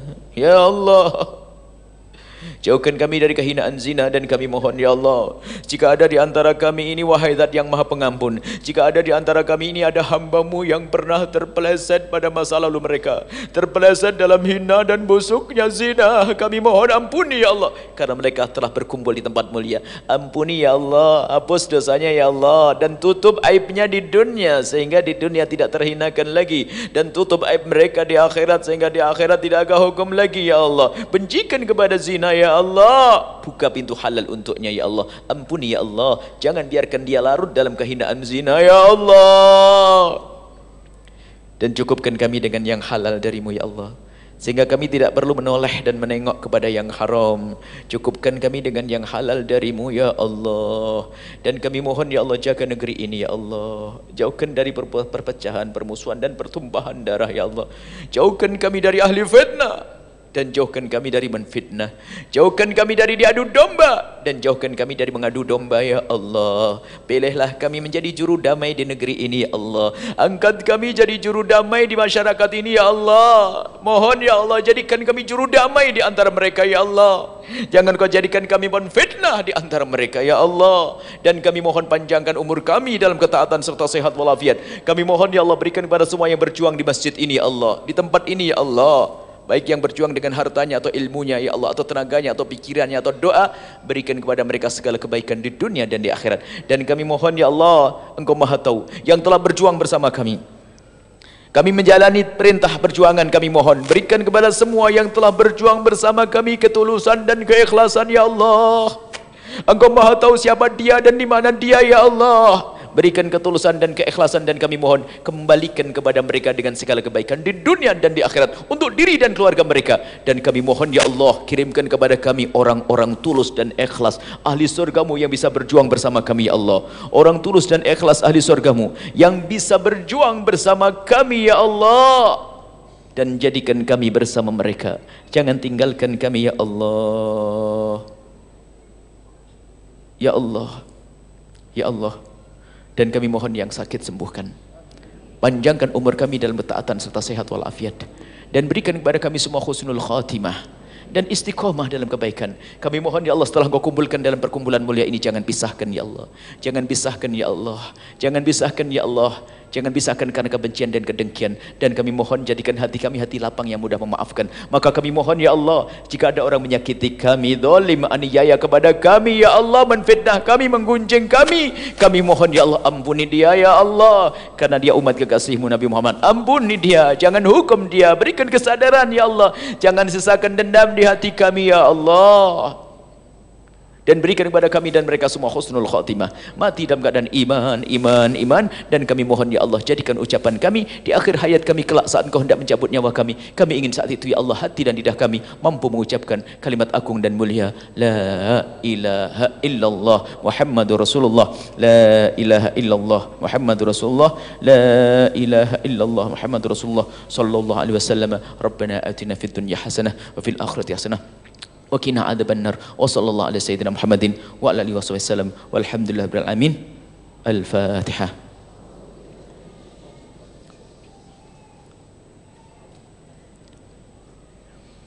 Mohon maaf, mohon doa selalu. Bila taufik wal hidayah. Assalamualaikum warahmatullahi wabarakatuh. Jazakumullah kepada Buya dan tim. Semoga dalam perjalanan kembali diberikan keselamatan, kesehatan, keberkahan. Kami kembalikan kepada MC. Silakan. Assalamualaikum warahmatullahi wabarakatuh.